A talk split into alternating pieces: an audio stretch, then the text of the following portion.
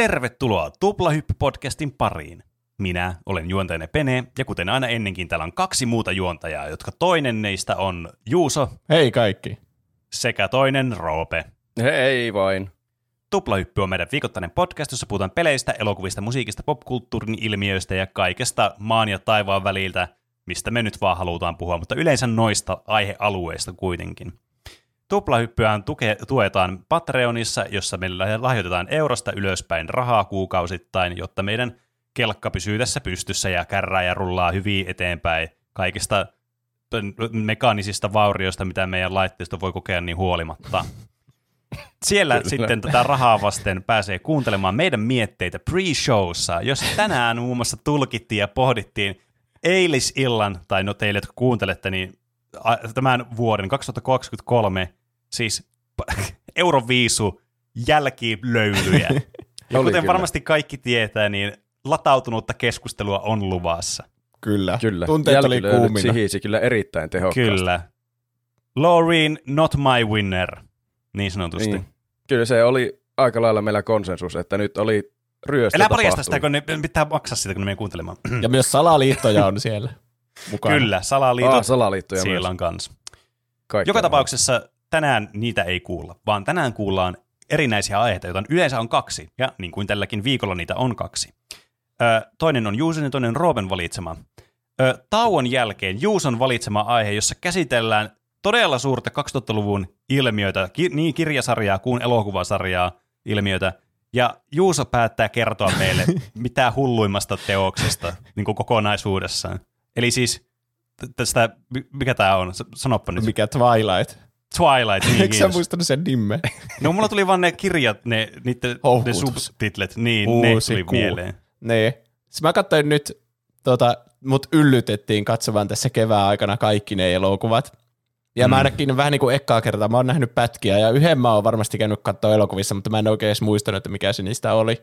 Niin, niin, niin nyt, ja tuo mun, niiden elokuvien katselukin oli vähän semmoista, että saattoi hakea vaikka ruokaa samalla siinä, kun katsoi niitä silleen sivusilmällä, mutta niin, mä ajattelin, kyllä. että niistä saa hauskaa aihe, että jos te ette edes nähnyt niitä tai olette nähnyt tosi pätkittä ja ette muista niistä mitään. Mm. Mä mm. ajattelin, että siitä saa hauskaa, että mä vaan selitän, että mitä niissä tapahtuu ulkomuistista. Ai vitsi, loistavaa. Siis nehän voi... on tunne, tunnettuja Men... siitä, että ne on aivan sekopäisiä, siis ne elokuvat. Mm. Joo, Meidän pitää vaan luottaa sitten Juuson sanaa, että niissä oikeasti tapahtuu tämä. Niin, mä luotan. Kyllä mä luotan kuin Loreeniin. Hyvä. No, et kyllä todella paljon sitten kyllä luota, mutta mennään nyt asiasta toiseen. Nimittäin tänään toisena aiheena meillä on Roopen Boomer Shooter-aihe, kun päästään vihdoin ja viimein puhumaan pelistä, jota varmasti monet on toivonut, että kuulistella podcastissa, eli Half-Lifeista. Nyt päästään puhumaan Half-Lifeista. Mä, tämä oli osuva aihe, kun mä itse elän tällä hetkellä tämmöistä kummallista Half-Lifea, ja katsotaan, riittääkö mulla ääni tähän aiheeseen, kun mä oon jälleen flunssassa. Ja, mutta jos mulla ei riitä, niin sitten tämä aihe vaan loppuu. Katsotaan, mitä tapahtuu. Niin, älä mä huoli, kun mä, näitä, me niin, voidaan paikata. Aikoja, mitä tähän syntyy. Niin, mä oon pelannut mm. ehkä tunnin sitä ekkaa Half-Lifea siihen, sitä VR-versiota, ja siihen sitten mä alkoi oksettamaan, niin älä huoli, mä osaan kaiken Half-Lifeista. Hyvä. Ja siis Sä voit tehdä Half-Lifeista samanlaisen kuin Twilightista sitten. niin, kyllä. Siis mä, mä niin itse niin on kans jonkin verran pelannut Half-Lifea, siis puhutaan niin kuin oikeasti varmaan alle kolme tuntia, alle pari tuntia, jotain siltä, siis vähän testannut tietysti. Mm. Mutta tota noin, niin mä oon katsonut kyllä tässä speedruneja, ja mä katsoin muun muassa Twitchistä, twitch.tv kautta tuplahyppy, kun Roopi pelaa tätä playthroughna läpi tätä peliä.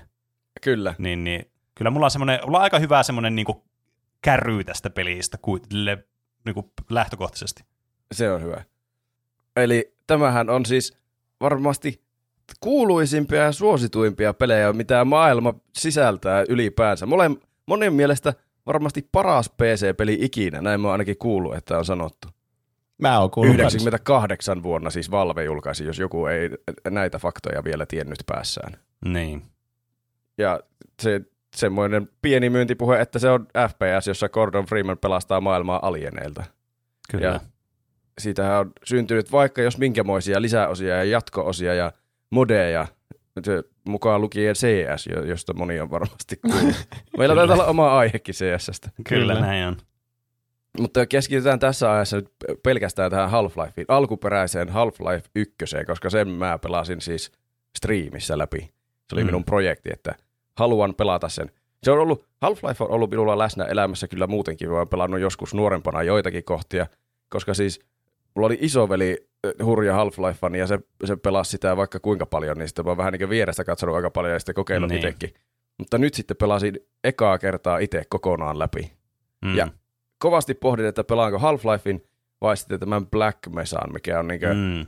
tavallaan uudistettu versio siitä pelistä, mutta Niin. päädyin kuitenkin alkuperäiseen Half-Lifeen. Mä halusin siitä sen autenttisimman kokemuksen, että mä voin päättää, että vieläkö se toimii niin nykypäivänä pelinä, kun se on vähän samanlainen, että tuleekohan tästä samanlainen hottekki kuin Ocarina of Time, että mä jaksan sitä pelata sitten loppuun asti, vaikka se on niin arvostetuimpia pelejä maailmassa, mutta kun se on niin, se kuitenkin aikansa nähnyt, että sitten Niin. nykypäivän standardit on sen verran erilaiset, vaikka ne onkin niin standardit rakentunut noiden vanhojen perien, pelien perusteella aika sa- suuresti. Mm. Tuo on kyllä ihan perseestä, että niinku, jotenkin pelien, pelit vanhenee niin ihan sikaa nopeasti. Niin sitten Mm, sanotaan, niin. että oho, tää on hyvä, mutta ei niin hyvä kuin oli Half-Life silloin 98. No onhan tää paljon parempi kuin Half-Life. Kato niitä, pelaa niitä. Half-Life on ihan kömpelö ja siitä alkaa oksettamaan, kun sitä pelaa hetken Mm. aikaa. Ainakin VRlle. niin. Mä On se yritin tehdä tot- sitä modernimman. Siis on se totta tietysti, että on vähän niin kuin aina tyhmä verrata sitä, että no onko tämä vaikka uusi peli niin hyvä kuin joku vanha peli silloin, kun se ilmestyi. Et me nyt aletaan vertaamaan mitä, että silloin kun vittu shakki keksittiin joskus 2000 vuotta sitten tai jotain, en mä tiedä milloin shakki. Sille, että, joo, kyllä tämä on paljon, siis tämä ei ole yhtään niin hyvä kuin tämä OG shakki silloin, kun se tuli. Sille, että mitä vittu on väliä sillä on. Mm. Niin. Niin kuin, kyllä Ehkä. ky- jotkut hyvät pelit oikeasti on niin kuin pelaamis sen arvoisia ja pelaamiskelpoisia nykypäivänäkin. Mä sanoisin, että Half-Life mm. on ehkä semmoista niin kuin kuitenkin pelaamiskelpoisuuden siellä niin kuin ylemmästä kastista vanhasta Kyllä. pelistä. Semmoiseen tulokseen mä tulin siinä pelatessani, että se on niinkö nykypäivänäkin yllättävän mukava peli pelata niinkö siihen ikäänsä nähden. Mm. Mm, niin. Että en olisi kuvitellut, että se on niin mukava peli pelata. Tuo, tämä johtuu ihan siitä, että pelit on niin uusi median muoto. Kun miettikää, mm. jos kukaan ei olisi edes ollut syntynyt silloin, kun Half-Life tuli. Se on siis Niin. totuus joskus sadan vuoden päästä vaikka. niin. Niin, niin miksi olisi sille, no tämä oli tosi hyvä peli silloin viime vuosi, kaksi vuosisataa sitten tai jotain, niin mitä väliä? Vähän niin kuin tuo Niin. shakki. niin, kyllä. Ja jotkut pelit, niin kuin vaikka Kingdom Hearts, jonka mä pelasin nyt kans tässä keväällä, niin, niin se on tullut niin kuin muutama vu- vuosi myöhemmin, joku 2002 kun se oli. Ja mun mielestä se on aivan täysin niin kuin pelattava, ja sitä voi verrata niin kuin uusiin peleihin, että onko tämä hyvä Mm. vai ei. Mm. Niin, siis kyllä hyvät pelit, silloin kun ne tuli, niin on todennäköisesti edelleenkin hyviä pelejä, jos ne on oikeasti niin kuin ollut hyviä pelejä. Mm. Olipa siis tämmöinen niin vitu non-lause, tuossa ei niin oikeasti ollut mitään sisältöä, mutta ymmärrätte varmasti, mikä tämä pointti tässä kuitenkin on. Mutta peleissä kuitenkin selkeästi huomaa sen, kuinka paljon se itse teknologia vaikuttaa siihen. Joo, niin jos miettii jotakin elokuvia, niin kyllä kymmenien vuosien takaisia elokuvia pystyy katsoa vielä ihan, että ai, onpa hyvä elokuva, jos vaan valitsee oikean elokuvan sieltä, mistä tykkää. Niin, kyllä. Mutta peleissä se selvästi huomaa, jos peli on oikeasti vanha peli. Mm, Niin. mm, kyllä. Ja se just tämä, niin kuin, että miten tämä vaikuttaa myös että tämä on niin tuore formaatti, että näitä sääntöjä on keksitty sitä mukaan, tai niin, kuin niin sanottuja sääntöjä, ja semmoisia best practices ja kaikkia tämmöisiä hyviä asioita, mitä on löydetty vuosien varrella, on niin kuin keksitty tässä sitä mukaan, kun näitä pelejä on tullut. Niin totta kai ne vanhemmat pelit sitten, niin kuin niissä ei ole kaikkia niitä, niin kuin tiedättekö, quality of life osuuksia, mitä niin kuin nykypäivänä peleissä saattaa olla helposti kaikissa. Mm. Kyllä. Vaikka mä olin pelannut tätä nuoruudessani aika paljon, niin tässä oli silti aika paljon semmoisia uusiakin paikkoja minulle, koska en nyt tietenkään ollut kokonaan läpi pelannut tätä. Mm. Mutta myös oli eh, tuttuja paikkoja. Ja jostakin syystä nuo eri chaptereiden nimet, tässä ei ole siis leveleitä sinänsä, tässä on chaptereihin jaettu tämä Mm. eri kappaleisiin, mitenköhän ne suomentaisi chapterit, Niin, mutta kappale. Semmoisiin ja, Luku. jakso, niin, jaettu tämä peli, niin niiden nimet jotkut tuotti jotenkin hirveää nostalgiaa. Mä en tiedä miksi. Aina Olen kun semmoinen kuulosti tutulta, tästä. niin tuntui niin kuin mä olisin itse pelannut tätä peliä, vaikka se vaan on jostakin lapsuudesta tuttu. Niin. Niin. niin. Olen kuullut tästä viemäri-nimisestä chapterista. Joku vaikka, kun näki ruudulla Blast Pit, niin oli semmoinen, että hei, tuon sanan mä oon kuullut tuhat kertaa joskus nuoruudessani. Tämä on pakko olla. Tulee joku endorfiini sieltä ihan Mm. vaan niin tyhjästä. Hmm. Mutta mä mietin, että vähän niin kuin siinä Juuson Kingdom Heartsin aiheessa, niin äh, ko- koittaa muistella tässä omia kokemuksia tästä läpipelusta. Siitä on jo hiukan aikaa, ja aihe tulee nyt ulos, niin kaikkia ei välttämättä muista, mutta se mitä muistaa, niin koitan muistaa. Ainakin pääasiat muistan varmasti. Kyllä. Ja mietitään, että mikä tässä oli niin mahtavaa tässä pelissä, että tämä on semmoinen klassikko ja mikä sitten on ehkä jo vanhentunutta osuutta. Mm. Ja mitä Kyllä. tässä edes tapahtuu? Tämä tarina Niin. on aika mysteeri. Se on kyllä totta. Tämä on varmasti moni, niin kuin, monella semmoinen suurin piirteinen ajatus, että okei, siellä on jotain, joku, joku tämmöinen tutkimuslaboratorio ja sitten mennään tämmöisellä tiedemies insinöörin kaverilla ja sitten sillä tulee jotain alieneita ja sitten siinä on se joku mystinen kaveri. Et si- Mm. Siinä niin kuin monien tietämys varmasti tästä pelistä. Mukaan luettuna minut, vaikka mä oon siis nähnyt tämän tarinankin useamman kertaa ja Half-Life 2 jonkin verran pelannut ja niin se on taas silti mulle jotenkin vähän hämärä tämä koko se systeemi tässä, tämä setti. Niin. Joo, siis mulle sama, vaikka mä itse pelasin tämän. Toki striimissä on aina vähän eri pelata jotakin ja Niin, yrittää se on keskittyä samalla tarinaan, kun siinä pitää keskittyä siihen niin pelaamiseenkin ja striimin pyörittämiseen. Niin, jep. Siis Half-Lifeien, mä oon pelannut kakkosta, no johonkin puolen väliin pari kertaa ja sitten sen Half-Life alyksin, mutta jättää tämän pikkusen matkaa. Half-Lifeien tarina on vaan se, että Gordon Freeman menee niinku vähän semmoisia put- niinku lineaarisia reittejä pitkin. Välillä siinä on joku pulma tai välillä on ammuskelu ja niinku seuraava NPC luo ja sitten se sanoo, että hei, sinun pitää äkkiä mennä tonne radiotornille. Mä oota, mä avaan tästä ja sitten se vettää siitä jonkun ove auki tai vettää siitä jonkun vanerilevyn pois edeltä ja sitten sä jatkat sinne matkaan. Mm. Ainakin mulla on aina, kun mä pelaan Half-Life-pelejä, niin tommonen olo, että okei, no kai mä sitten jatkan, kun siitä aukesi reitti mulle. Mutta en mä ikinä niin. sitä kokonaiskuvaa siitä, että joo, välillä taistellaan alieneita vastaan. Jep. Mm.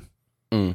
Tässä on paljon kyllä semmoista, mä oon katsonut jotakin videoitakin tästä, että niin yritetään spekuloida, että mitä siinä tarinassa oikeasti tapahtuu. Mutta paljon tästä menee niin just spekulaation puolelle, koska siinä annetaan sen verran vähän aineksia tähän tarinan käsittämiseen siinä itse pelissä. Mm. Mutta tässä kuitenkin on jonkinnäköinen tarina, ja tämä on mielestäni tosi mielenkiintoinen tämä ympäristö, missä tässä mennään. Että se ei ollut taattua tuon ajan peleissä, että on niinkö minkäänlaista tarinaa niin, FPS-pelissä. Kyllä. Niin, hassua ajatella nykypäivänä, mutta näinhän se on. Mm. Mä mietin, että jos koittaa aloittaa tällä hyvin negatiivisesta lähtökohdasta, että miettiä, mikä, mikä tässä tuntuu jotenkin vanhentuneelta tai semmoiselta, mikä jossain määrin pisti närkästyttämään pelatessa. Mutta tietenkin peittelin vitutukseni hyvin, koska olin striimissä. Kyllä. Ö, osa kontrolleista minusta oli vähän hämmentäviä, tai mm. ei Mm. hämmentäviä. Se on niinkö, ne on hyvin responsiiviset ne kontrollit. Mä, siis se on yllättävän hyvä, mä sanon, että se on yllättävän responsiivinen ohjata se Gordon Freeman, Niin, kyllä. mutta välillä vähän turhankin responsiivinen, mikä tekee sitten niinkö, kun tässä on tavallaan semmoista shooterimeininkiä ja sitten putsle-meininkiä ja välillä myös platforming-meininkiä Mm. niin nämä tasohyppelykohdat on välillä haastavia sen takia, koska nämä kontrollit on mitä on. Koska siis tämä Gordonhan kulkee ihan valon nopeutta, jos sä et erikseen paina sitä kävelynappia. Niin.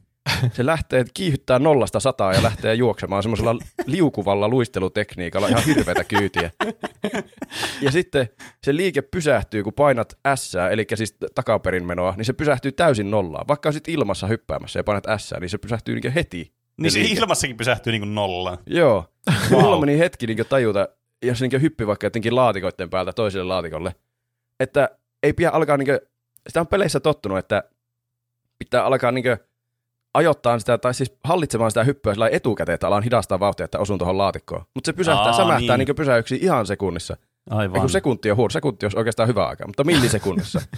niin se putoaa vaan johonkin rotkoon siinä välissä, kun niin luulee, että sitä mä oikeastaan tarkoitan sillä turhankin responsiivisilla Niin, niin, kontrolleilla, aivan. että se liikkuu ihan tuhatta ja sataa ja sitten pysähtyy aivan siis kuin seinään, kun pysäyttää sen. Mulle Siis- nyt valkene, niin. että miksi tämä alkoi niin paljon oksettamaan VR.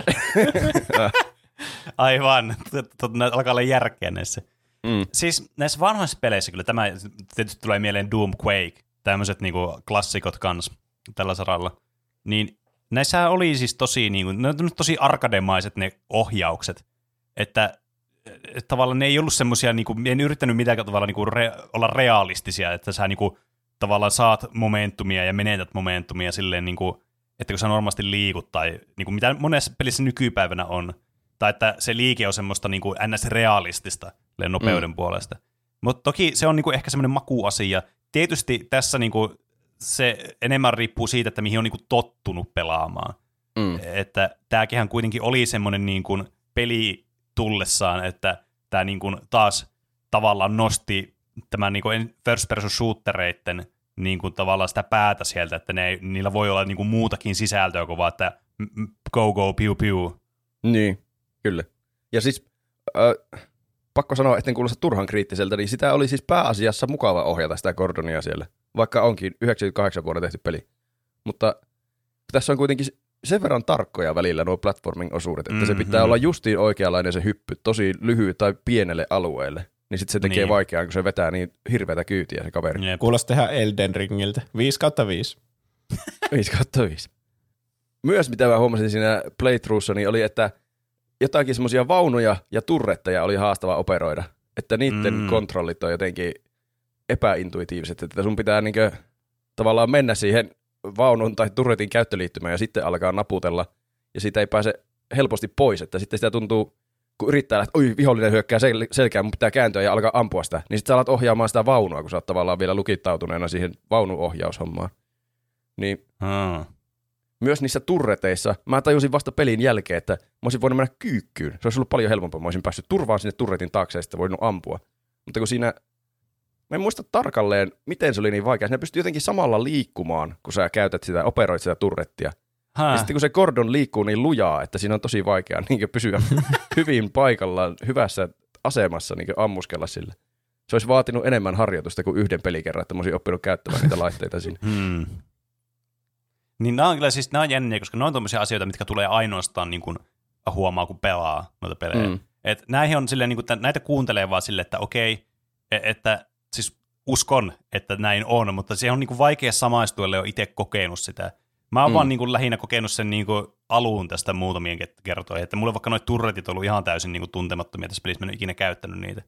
Niin, yeah. Mutta hauska kuulla silleen just, että minkälaisia niin kuin nämä gameplay-jutut niin kuin on käytännössä sitten. Mm.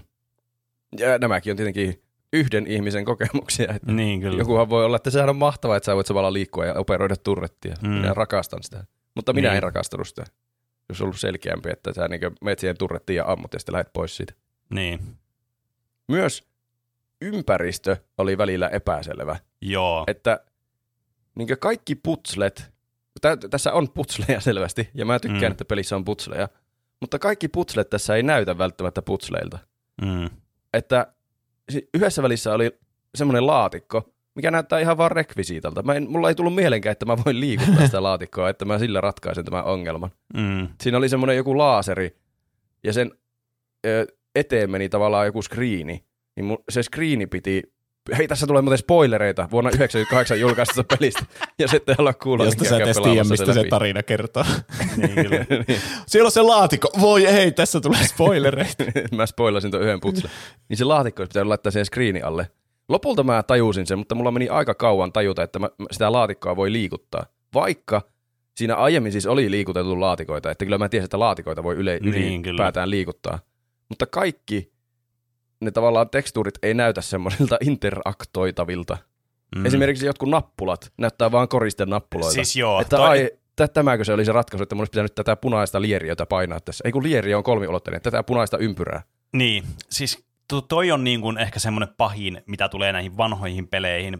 Öö, niin kuin, tietysti nämä on niin kuin tämmöisiä design-ongelmia, että näitä ei ole suunniteltu ehkä niin kuin tarpeeksi selkeästi vielä silloin ennen mm. vanhaa. Mutta just tämä, että nämä, niin kuin näistä ei oikeasti välillä tiedä yhtä, että ai tämmöinen nappi, jota voi painaa, kun se ei anna sulle mitään semmoista niin kuin feedbackia siitä, että sä voit tehdä näin. Kun monesti on sille, että sä menet niin kuin sen napin tiedätkö, äärelle, painat tai eetä, ja sitten se kuuluu joku ja sitten se tekee jotain. Mm. Ja, mutta siinä ei tule mitään semmoista promptia tai mitään semmoista, se ei näytä mitenkään erilaiselta se asia, että tätä voisi niinku, niin. tämän kanssa voisi interaktoida. Tuo on ollut se ongelma. ihan vaan niinku, on paljon olemassa tuommoisessakin tutkimuslaitoksessa, vaan semmoisia konsolipöytiä, mitkä on niin, täynnä kaikkea Jep. mukaan nappulaa ja muuta, mitkä on ihan vaan koristetta. Niin sitten kun yksi nappula sieltä toimiikin muiden joukosta, eikä tuu edes mitään, että paina eetä painaaksesi nappulaa, vaan sun pitää vaan siinä painaa sitä eetä, että niin, sä painat sitä nappulaa. Tuo oli siis Half-Life 2. mulla ongelma, että vähän niin kuin piti vääntää jotain semmoista, mikä on valve tuota, suomeksi. Valve olipa Semmoinen, Joku niin, venttiili, semmoinen venttiili. Niin, että piti vääntää pyörivä. venttiiliä, mutta justiinsa semmoinen, niin kuin, no tää on tämmöinen viemärikenttä ja täällä on vaikka minkälaisia venttiilejä, että mistä mä en tiedä, että Niin. mikä on niin interaktiivinen. Ja se on paljon myöhemmin tullut se peli tästä, että Mm. Portalissa ne on hyvin, kun se äh, juontaja siinä se GLaDOS sanoi, että tämä on nyt sulle tämmöinen pulma ja tämän poimit tätä Joo, laatikkoa ja sen voit laittaa tuolle napille, joka on tämmöinen punainen ja selkeä nappi. Niin, Joo, kyllä. Portalissa ei muista, että olisi ikinä tullut tämmöistä ongelmaa, että ei tajua, että jotakin asiaa voi Mm. käyttää. Jep. Mutta osa, osa näistä ongelmanratkaisuista meni kyllä varmasti omaan piikkiin, kun mä yritin siinä ensimmäisellä pelikerralla striimatessa selvittää Mm. näitä. Mä muistan yhden, yhden semmoisen kohan ainakin, missä tuli jotakin höyryä putkistosta Mm. ja mun piti kytkeä ne pois päältä ja päälle. Ja mä menisin itse ottaa damagea siitä. Ja myöhemmin sinne tuli hirveä määrä alieneita siihen huoneeseen ja mä olin ihan ymmälläni, että miten mä tuhoan nämä, auttakaa minua. Ja sitten chatista sanottiin, että käytä niitä helvetin höyryjä. ja sitten mä vasta tajusin, että ai niin tietysti, vasta mun aivoillani pitää nyt yhdistää nämä kaksi asiaa toisiinsa. Mm. Oh, siis, näistä on varmasti semmosia, mitä mä itse vaan tyhmyyksissäni tajun. Mm, siis, mutta täytyy myöntää, että tuossa niinku pelin suunnittelussa niin nämä niinku cute, mitä annetaan, eli tämmöiset vihjeet pelaajalle, että teet tämmöistä asiaa tai niinku meet tonne, niin silleen niinku, en tarkoita nyt sillä, että tulee semmoinen iso semmoinen nuoli, että menee tänne semmoinen, tiettekö, semmoinen ding, ding, ding, ding, ding, sun täytyy mennä tänne, vaan semmoisia hienovaraisempia, että niinku sua visuaalisesti ohjeistetaan tai niinku sillä, silleen niinku pelimekaanisesti ohjeistetaan tekemään erilaisia asioita. Että tavallaan tuossakin tilanteessa, jos, sulle, jos, jos joku alieni olisi tullut sua päin ja siinä olisi ollut sitä höyryä, se olisi kuollut sen ja sä olisit nähnyt sen, niin se olisi ollut Mm. paljon parempi tapa niin kuin kommunikoida sulle, että mitä tässä tapahtuu. Yksi semmoinen paikka, mikä mulla tuli tässä mieleen, niin on se siltakohta, missä se helikopteri lentää siellä, ja sillä toisella puolella siltaa ammutaan sua. Että siinä Joo. niinku, ei siinä käy mielessäkään pelaajalle, että hei, mun pitää nyt hypätä tonne veteen tonne oikein. Joo, siinä mä vietin kuinkahan monta minuuttia mä vietin siinä. Mä en vaan tajunnut, mitä pitää tehdä. Miten mä pääsen tästä sillalta yli. Koska ei, se vesihän näyttää semmoiselta samalta pudotukselta, mitä on ollut, että tuosta kuolee. Mutta Eihän Niin. tuo vesi ole uitavaa, tai onko tuolla kenttää edes ollenkaan. Menkö mä ulos mäpistä tuossa? Ja sitten siellä on vielä semmoinen, semmoinen tappokalaa kanssa kaiken lisäksi. Niinpä. mikä tuntuu Mahdollisimman että- epäkutsuva reitti. Niin just semmoinen, että peli että okei, älä mene tänne, kun tää kala tappaa sut. Niin, Mutta sitten sä tavatkin sen ja sitten pääsit jatkamaan sitä peliä. Siis äh, niinku, kyllä. Näissä huomaa, että nämä on tietysti ajan saatossa kehittynyt tämmöiset, niinku, että ohjeistetaan sitä pelaajaa tälleen suunnittelemalla niinku kentät sillä tavalla. Tai, tai sitten lisäämällä jonkun NPC-hahmon, joka on silleen, hei, pitäisikö sun koittaa hypätä tuosta Niin, kyllä. Jep. Niin. Se on se, se on se tämmöinen laiska tapa mennä niinku, tätä suunnittelua tässä, että otetaan vaan siltä, että joku vaan sanoo sulle suoraan, että mitä sun pitää tehdä, kun sä oot niin tyymä. Mm. Et, nämä, on, nämä, nämä on puutteellisia piirteitä yleensä näissä vanhemmissa peleissä. Joo. Siis tä, tuota huomasin useammassakin kohtaa tässä pelissä, että tavallaan ohjattiin melkein jopa harhaan johtavasti väärään paikkaan. Ja sitten tulee turhautuminen, koska mä en löyä sitä oikeaa reittiä, koska se, niin yksi esimerkki siinä oli semmoinen, että siinä oli, ö, kun pääsee sinne maanpinnalle, niin siellä on Mm. semmoisia suuria avautuvia ovia, jotka on joskus ovia ja joskus rekvisiittaa. Ihan samannäköinen tekstuuri, mutta joskus ne avautuu, kun sä menet siihen, jot, jotkut on vaan niinkö seinällä ovi, että siellä, siellä ei ole niinkö kenttää sen takana ollenkaan. Niin, aivan. Mikä on todella harhaanjohtavaa, että ei tiedä sitten niinkö, mihin täällä kuuluisi mennä ja että Niin. pystyykö, onko tuo ovi vai seinää. Ja Mm. yksi paikka semmoinen, missä mulla meinasi mennä kuppinurin, oli, että siinä mennään, olikohan se siellä Lambda-fasiliteeteissa siinä aika pelin loppupuoliskolla, Mm. niin pitää suunnistaa. Ja siellä räjähti yksi käytävä umpeen mun eestä. Että mä menen käytävä, että ah, tänne mun selvästi pitää mennä, täällä on oikea reitti. Ja sitten se vaan räjähtää ja menee umpeen se käytävä. Niin totta kai siinä pelaajana tulee semmoinen, että okei, no niin tämä on skriptattu näin, että tästä ei nyt pääse, mun pitää löytää joku vaihtoehtoinen reitti. Niin, kyllä. Mutta se oikea reitti olikin, että mun pitää mennä sen ihme räjähdysmateriaalin läpi vaan siitä, että se niinkö käytävä on ummessa, mutta mun pitää löytää sieltä semmoinen pieni reikä, mistä mä kyykin sitten siitä räjähdyksestä läpi. Wow. Mikä on siis aivan t- t- todella ärsyttävä pränkkipeli suunnittelijalta, Niin. että tuo, tuo vaikuttaa niin selvältä kommunikaatiolta, että sun pitää etsiä nyt joku ovelampi reitti tuonne toiselle Kyllä, puolelle. siis jep. Eh, Toi niinku, monesti kuulee semmoista valitusta jotkin pelistä, pelitteekö pitää liikaa kädestä kiinni sua, että, ne, että sun täytyy mennä nyt tänne ja tonne ja tänne ja Mm. tonne, mutta sinä usein hukkaa sen syyn, miksi tämä on näin, että koska se on oikeasti ihan todella turhauttavaa, jos tätä kommunikaatiota ei tehdä selkeästi. Että sit sä oot vähän silleen, että no mitä mä voin tehdä tälle. Tämä tuntuu vähän niin kuin epäreilulta, että no miten, mistä mun on nyt tietää tämmöinen asia vaikka. Niin. Niin kuin vaikka just toi, että kommunikoidaan, että tu- tuhotaan joku reitti sun eestä. Niin totta kai se tarkoittaa niin kuin silleen, tälle tosi niin kuin vaistonvaraisesti meille, että okei, älä mene paikkaan, joka just sorru. niin, niin, ja siinä on vielä semmoinen selkeä este nyt sun ja sun Niin. päämäärä välissä. Kyllä. Niin parasta, pelit on parhaimmillaan silloin, kun sulle oikeasti vähän niin kuin salaa kerrotaan kaikki vastaukset, mutta sitten niin. sä Niin. tunnet, että sä itse Kyllä. keksit ne ja tunnet itse hirveän fiksuksi. Niin. Jep, niin se on niin kuin se ideaalitapaus. näin mm. on. Mutta tuommoisessa se menee niin vähän jotenkin vastakkainpäin justiin, että sulle kerrotaan, että no niin, nyt sinulla on tilaisuus käyttää aivojesi, miten pääset tuonne. Mutta se onkin semmoinen kompa-kysymys, että haa, vastaus olikin tässä nenäsi edessä koko ajan. Sinun piti ignorata kaikki, mitä tiedät elämästä ja vaan mennä läpi tuosta kuolemasta. Niin, kyllä. Välillä myös mitä huomasi oli, että mä ju- jumituin johonkin geometriaan jumiin. Jotakin tunnelia menin ja sitten jäi vaan jumiin siihen tunneliin johonkin kulmaan, että enkä päässyt enää eteenpäin. Sitten piti laadata ja piti jotenkin vekslata hy- hyppimällä hirveätä vauhtia siitä kohdasta ohi, mistä, mihin mä joka kerta jäi aina jumiin. Mm. Mm. Ai vitsit. Myös tässä oli, tämähän on siis aika tunnettu oli aikoinaan siitä, että tässä oli kehittynyttä tekoälyä. Että Mm. ne, siinä on näitä NPC-hahmoja, jotka ei ole siis vihollisia, vaan täällä on ihan normaaleja hahmoja, jotka elelee Niin, tuolla kyllä. tutkimuslaitoksissa, tekee Siis- töitään. Shokki pelaajalle. Niin. Tuohon aikaan ei varmasti ollut paljon semmoista. Niin, kyllä. Ja ne niin vaikutti ihan, että se oli siinä mielessä tosi immersiivinen siihen aikaan tuo maailma. Ei, ei, ei, si- ei ole epäimmersiivinen vieläkään tuo maailma mun mielestä. Eikö siinä toistu niitä samat hahmomallit tosi paljon? No joo, se on kyllä totta. Joo, joo, se on kyllä, on ne si- siinä säästänyt, että ne ei ole kovin montaa erinäköistä tiedemiestä sinne tehnyt. Mm. Se on huvittavaa kuvitella, että ne on jotakin yksi sama ekstra aina, esittää kuolevansa ja sitten juoksee seuraavaan kohtaukseen valmiiksi. Ahaa, tulitkin tänne Gordon. Mutta ne on, vaikka se onkin siis aikaansa nähden kehittynyttä tekoälyä, niin ne NPC-kaverit on välillä siis aivan idiootteja. Ihan Mm. mm. ääliömäisiä ukkoja. Jep. Se tulee välillä huvittaviakin tilanteita, mutta siis ihan raivostuttavaa yrittää eskortata jotakin tyyppiä jonnekin, jos ei tajua, miten liikutaan maailmassa jaloilla. Joo, ja sitten siis niinku välillä ne NPCt vaan, siis ne ei vaan jää jumiin sille, että ne ei vaan niinku voi liikkua jostain mm. Syystä. Ja siinä pyrität ihmetellä, että minkä takia se ei voi liikkua. Niin. Ei olisi meni- julkaissut tuommoista bugista paskaa, olisi ensin va- korjannut tämän peliin niin kuin valmiiksi ennen julkaisua. Niin, saatana. Niinpä. Mä jossakin ju- olin pitkään jumissa, kun mä en saanut semmoista tiedemiestä t- talutettua oikeaan paikkaan. Niin siinä oli semmoinen este, mitä pystyi siirtämään. Ja mä olin, luulin, että mä olin siirtänyt sen siitä tieltä pois, koska siis siitä ihan hyvin pystyi kävelemään siitä tieltä. Mutta siinä oli semmoinen pieni osio siitä esteestä, niin mä luulin, että se jotenkin tekoäly tunnisti, että a, tiellä on este, en voi kävellä Mm. tuosta. Vaikka mä itse Gordonina kävelin siitä ihan helposti monta kertaa läpi ja yritin, Niin. seuraa minua idiootti. Katso näin Yritin- kävellään. Niin, yritin monta eri tiedemiestä hakea sitä, eikä kukaan tajunnut, miten kävellään se asian vierestä. Mm. Mikä siinä oli siis ratkaisun? No sitten mä otin sen kokonaan, siirsin hitusen pidemmälle vielä sitä estettä siitä, ja sitten ne tul- tuli siitä mukaan. Kunnon prinsessa. Ah, No nyt. niinpä. Niin. Kiitos, sun vihdoin raivasit tämän reitin. niin, kyllä.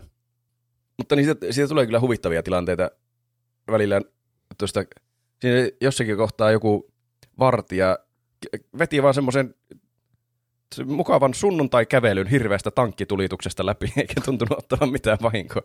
Semmoinen niinkö seilasi tuurilla vaan ilotulituksesta, että mä toin sen sinne johonkin, siinä oli tankkia vastaan taistelu ja toin sen sinne, että no niin nyt yhdessä järjestetään tämä. Ja sitten se vaan lähti kävelemään siitä ja pitkään selvisi. Mm. Se oli, sillä oli jotain suhteita sinne tankin ohjaajaan. Niin. Yksi mulla, mulla tuli muuten mieleen tästä pelistä, ja tämä on itse asiassa olemassa myös äh, niin kuin Sourcen muissakin peleissä, niin kuin ihan Half-Life 2 CS, CS Sourcessa taisi olla muistaakseni, että miten näitä aseita vaihdetaan, niin tässä niin kuin, jos et sä käytä niitä pikanäppäimiä niihin aseisiin, niin se on, se on tosi epäintuitiivinen mun mielestä se systeemi, miten ne aseet on niin kuin listattu semmoisena, niin kuin, ne on semmoisissa sarakkeissa, ja sit sun pitää niin kuin sieltä aina scrollata ja valita se ase, minkä aiot ottaa. Joo, oli siinäkin opettelemista kyllä, että pitää niinkö saman nappulan takana on tavallaan useampi ase, niin ne pitää vaan muistaa, että mikä ase on missä takana. Niin, Varsinkin jossakin kyllä. taistelun keskellä Jep. pitää yrittää muistaa. Että siinä mulla kävi monesti niin, että mä otin niinkö, ennen kuin mä tiesin, että tulee taistelu, niin mä ajattelin, että no niin, näitä kahta asetta mä ehkä tarvin tässä ja valikoin sieltä sillä, että mä voin sitten kuulla vaihtaa niin Niin, siis edellinen kyllä, ase, jep. edellinen ase. Kyllä. myös pakko sanoa, vaikka mä itse kyllä derppailin aika paljon, niin tuo loppuvastus, nihilantti, mikä tulee siinä ihan Mm. lopussa, niin oli vähän epäselvä minulle ainakin. Että sinne piti, mä en muista, oliko siinä alussa ainakin semmoinen kohta, että sitä jättimäistä lentävää vauvaa pitää vaan läiskiä turpaan jonkun mä, määrittämättömän ajan. Sillä ei ole mitään health baria tai muuta. Mm. Mutta siellä oli sitten jossakin vaiheessa, mä en tiedä oliko ne alusta asti, sitten jos ne oli alusta asti, niin sitten mä oon derpannut vaan itekseni, mutta siellä oli semmoiset kristallit seinillä, mitä mun olisi pitänyt tuhota. Niin, kyllä. Että sitten kun mä ne tuhosin, niin sitten siitä tuli jotenkin yksinkertaisempi. Kyllä, ja sitä pystyy ampumaan sinne aivoihin sitten, kun hyppäsi sen yläpuolelle. Niin. Mitä Toki helvettiä? sitten kun mä olin ampunut sitä aivoihin, niin mä jotenkin jumituin sinne sen vauvan sisään. Oi, Tuo oli hirveä lause, älkää ottako tuota. tuota jumituin sinne ja sitten ne oli vähän jotenkin Älkää koittako tätä villejä kotona. visuaaleja. Että se vaan alkoi vilkkumaan, niin kuin olisi saanut jonkun kohtauksen. Vaikka, vaikka mä luulen, että se ei olisi tarkoitettu olla niin, että mun pitäisi olla siellä lattiatasossa oikeasti katsomassa, kun se tuhoutuu se vauva, mutta mä olin vähän siellä niin sen mukana tuhoutumassa. Niin. Tuo kuulostaa Siis varmaan täydeltä sijasaksalta semmoiselle, joka ei ole ikinä pelannut tätä. Siis niin, tämä on just tämä, että kun, siis Half-Life on niin jotenkin outo. Siis pe, niin kuin tämä koko niin kuin settingi tässä, tämä juttu, mitä sä teet tässä, tämä on oikeasti niin kuin tosi erikoinen. Ja tämä on niin kuin, siis tämähän on tunnettu lähtökohtaisesti just tämän niin kuin gameplay ja siitä, että mitä niin kuin uudistuksia toi tähän niin kuin peligenreen just näitä NPC, jotka on niin kuin sun ystäviä ja minkälaisia niin kuin pelimekaniikkoja tässä on. Tässä on tarina, joka tapahtuu sulla koko ajan, kun sä pelaat tämä peli, että ei ole pelkästään vaan semmoisia katsiineja, jos Mm. tapahtuu jotain ja tämmöistä. Että nämä oli niin kuin ne pääsyyt, miksi tästä tuli sitten niin suosittu peli. Mutta tämä, on, tämä tarina on kyllä hyvin korkealentoinen. Ja sitten tämä, muutenkin tämä Nihilantti, se, siis on lentävä vauva, jolla on ihan jättimäinen pää. Siis mikä se niinku on? Siis, Mä en tiedä. Sekin, Tä- mä en ole sitä kakkosta pelannut, tai mitään niitä lisäosia, Ai mä en niin, tiedä, lisäosia. niissä. mitään. Mutta siis tuntuu ainakin lyhyen tutkimukseni perusteella, että ei sitä oikein kerrota selkeästi, että mikä tämä nyt on tämä nihilantti ja kuka on Mm. kenenkin puolella ja miksi nämä alienit on täällä ja Niin. miksi ne tekee, mitä ne tekee. Kyllä. Tuleeko ne avaruudesta vai tekeekö ne tiedemiehet jonkinlaisen portaalin, jota kautta ne tulee? Jostain toisesta ulottuvuudesta ne on tullut sinne. Okay. Ja siis, no Eikö se tehdä siinä Ää, alussa se portaali, pohta- kun sä fuck se yhden jutun sinne? joo, siitä tulee joku, joku semmoinen ja- jatkumo on joku jonkinlainen häiriö, josta sitten alkaa spawnata niitä alieneita eri tuleva, tulevasta ulottuvuudesta. Mm. Mutta voidaan lopuksi vielä pohtia sitä tarinaa, että mitä siinä oikeasti tapahtuu. Ennen kuin menen positiivisiin asioihin, niin sanon yhden negatiivisen, tästä tulee hirveän negatiivinen jakso muuten, niin yhden negatiivisen asian on työkäytännöt oli vanhentuneita. Ainakin kuuluisi olla vanhentuneita, vaikka tiedän, että ei varmasti ole kaikissa paikoissa nekään vanhentuneita.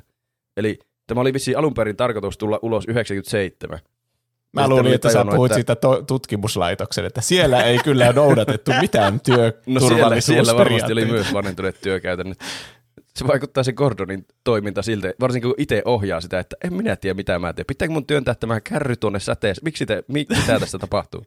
Ja sitten kun kaikki vaan tuhoutuu, niin tietää, no niin, minä kusin homma. En ollut kouluttautunut Mua ei perehdytetty yhtään tähän. Niin. Mutta tämä oli siis tarkoitus tulla ulos alun perin 97, ja sitten oli tajunnut, että tämä ei tunnu tarpeeksi hauskalta pelata. Ja ne oli Mm. uudelleen suunnitellut ihan hirveästi tästä semmoisissa jossain pienissä porukoissa, tehnyt kauhean pitkää päivää kauhealla teholla. Ja ne oli siis kaikki työntekijät burnoutissa sitten sen jälkeen. Että se, sekin on selvästi juontanut vielä niin kuin nykyaikaankin, että on Mm. mm. paljon tuolla peliteollisuudessa kuuluu olevan burnoutteja, kun Kyllä. hirveät crunchit menossa koko ajan. Jep. Mm. Ja kaikki Tämä sen peli takia, ei ole- pitää kilpailla jotain Quake 2 vastaan, joka taisi ilmestyä siihen aikaan. Mm. Tämä peli ei ole tarpeeksi hauskaa. Mitä tehdään? Tehdään tästä Gordon Freemanista helvetin nopeaa kävelemään. niin. Nyt se on hei, hauskaa. se toimii, varsinkin kun ottaa huomioon tämän Source-enkinen niin nämä liikkumisfysiikat, mitä tässä on, ja just tämä, niin kuin, mikä on aivan mahtavaa katsottavaa niin speedrun mielessä, mm. että kun nämä vetää näitä bunnyhoppeja ja muita tämmöistä niin kuin strafe-jumpeja ja tällaista, joka niin kuin lisää sun momentumia aivan mielettömiä määriä. Ja se on näissä vanhoissa peleissä, näissä liikkumismekaniikoissa usein semmoinen niin kuin kiehtova faktori, ainakin mun mielestä ja varmaan jotenkin muidenkin mielestä, että nämä on tosi monesti tämmöisiä niin kuin fysiikka pohjaisia nämä liikkumiset, että tämä, niin kuin sä voit saada tämmöistä momentumia ja kerätä sitä ja mennä tosi lujaa näissä. Mm. peleissä. Nämä on aika nopea temposia, josta tulee just semmoinen arkademainen fiilis. Toki ehkä vähemmän Half-Lifeissa siinä mielessä, että tässä on tosi paljon tarinameininkiä ja tämmöistä niin kuin putsleja ja muuta. Mutta tämä on niinku totta esimerkiksi vaikka siinä Quakeissa, e, että se niinku, tämä sama periaate on tässä näissä peleissä, mutta tämä toinen on huomattavasti enemmän tämmöinen niinku arcade-maisempi sitten. Joo, ne speedrunit tästä siis aivan uskomatonta katsottavaa, kun siinä on se bunnyhopiksi, kun sitä kutsuttiin, mitä mm. sinne voi tehdä. Se menee ihan järkyttävää vauhtia, ja sitten kun saa nopeutta kerättyä, niin se, ne reittivalinnatkin muuttuu aivan täysin, mitä siinä tehdään. Niin, niin kuin nyt monessa kyllä. muussakin pelissä speedrunit on hullua katsottavaa. Mm. Mutta nyt siirrytään osioon vielä nykyäänkin mukavia, hienoja asioita Half-Lifeissa minun yeah. mielestäni. Yeah. Yes. Tärkeimpänä varmasti ensimmäisenä on, että vuonna 1998 tullut peli on nykyään vielä mukava pelattava. Mm. Tämä oli minun mielestä mukavaa pelata, mikä ei ole ihan itsestäänselvä asia noin vanhaksi peliksi, että mm. voi olla niinkö jossakin tapauksissa hirveä työmaa yrittää pelata läpi jotakin peliä, mikä on tullut kauan aikaa sitten ihan vaan niinkö yleissivistyksen vuoksi. Mutta tämä, oli, mm. tämä toimi minun päässä ihan pelinä. Tämä oli mukava peli pelata. Se muistuttaa niin ihan selkeästi on verrattavissa nyky, nykyajan, nykypäivänkin FPS-peleihin. Niin, kyllä. Niin jos vertaa esimerkiksi johonkin Doomiin, mikä on tässäkin mainittu, mikä oli kyllä suuri inspiraatio tällekin pelille varmasti. Mutta siis, no niidenkin peli, pelien välillä oli aikaa, mutta siis se eron huomaa ihan selkeästi, että kumpi niin näyttää nykypäivän FPS-peliltä, Doomi niin. vai Half-Life. Että tämä, tämä ei missään vaiheessa tunnu semmoiselta, niin että mä en jaksa tätä FPS-sekoilua, koska tämä on ikävä pelata, tai että tässä niin. tulisi tylsää.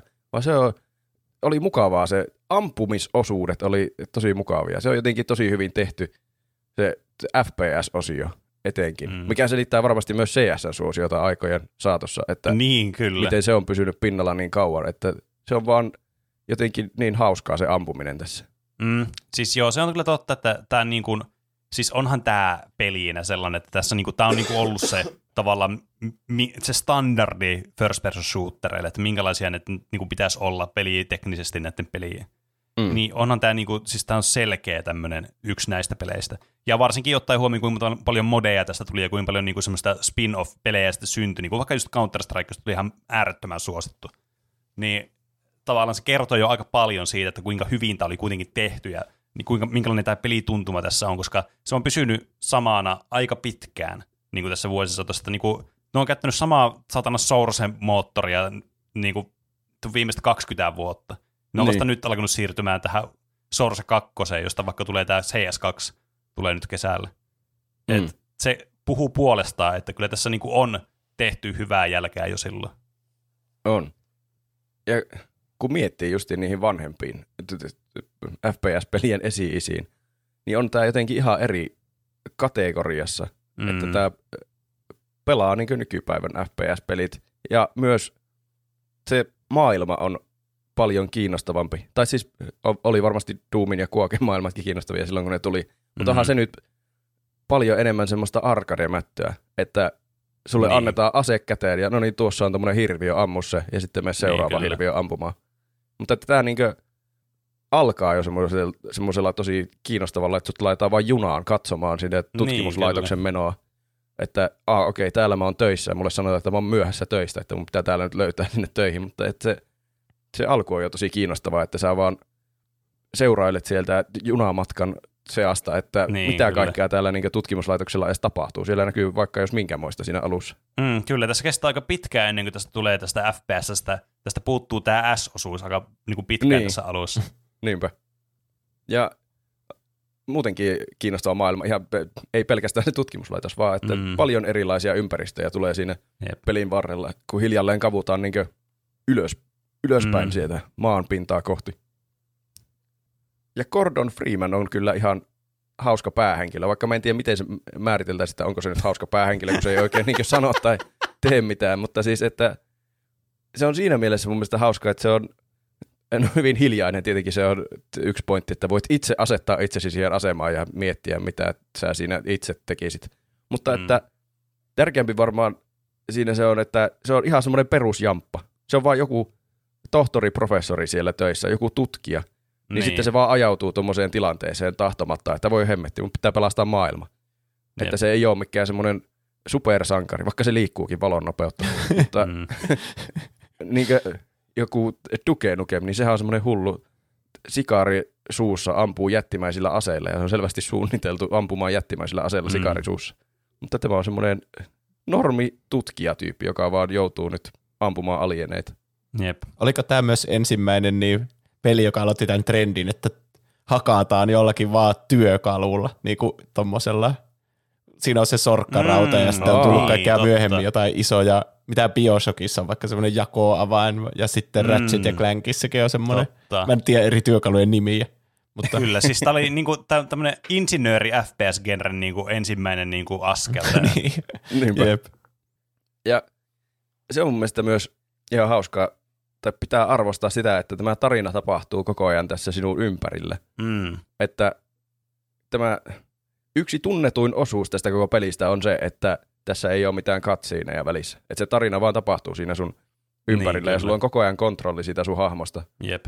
Että vaikka siinä kyllä huomaa, että kun sinä voi peiloilla mitä haluaa, kun joku tiedemies selittää sulle juonen käänteitä ja välillä menee ohi asioita juonesta, kun sä et keskity kunnolla siihen tiedemiehen puheeseen, niin on se ihan hauska kuitenkin, että sulla pysyy koko ajan kontrolli siitä hahmosta ja sä voit Mm. niinkö larpata olevasi se Gordon siellä ja niinkö Niin, kyllä. pelastaa maailmaa. Että siinä ei tule mitään erillistä kohtausta, missä selitetään, mitä on tapahtunut, vaan että sun pitää niinkö siitä ympäristöstä, vähän niin kuin jossakin Dark Soulsissa, päätellä, että mitä siellä tapahtuu. Niin.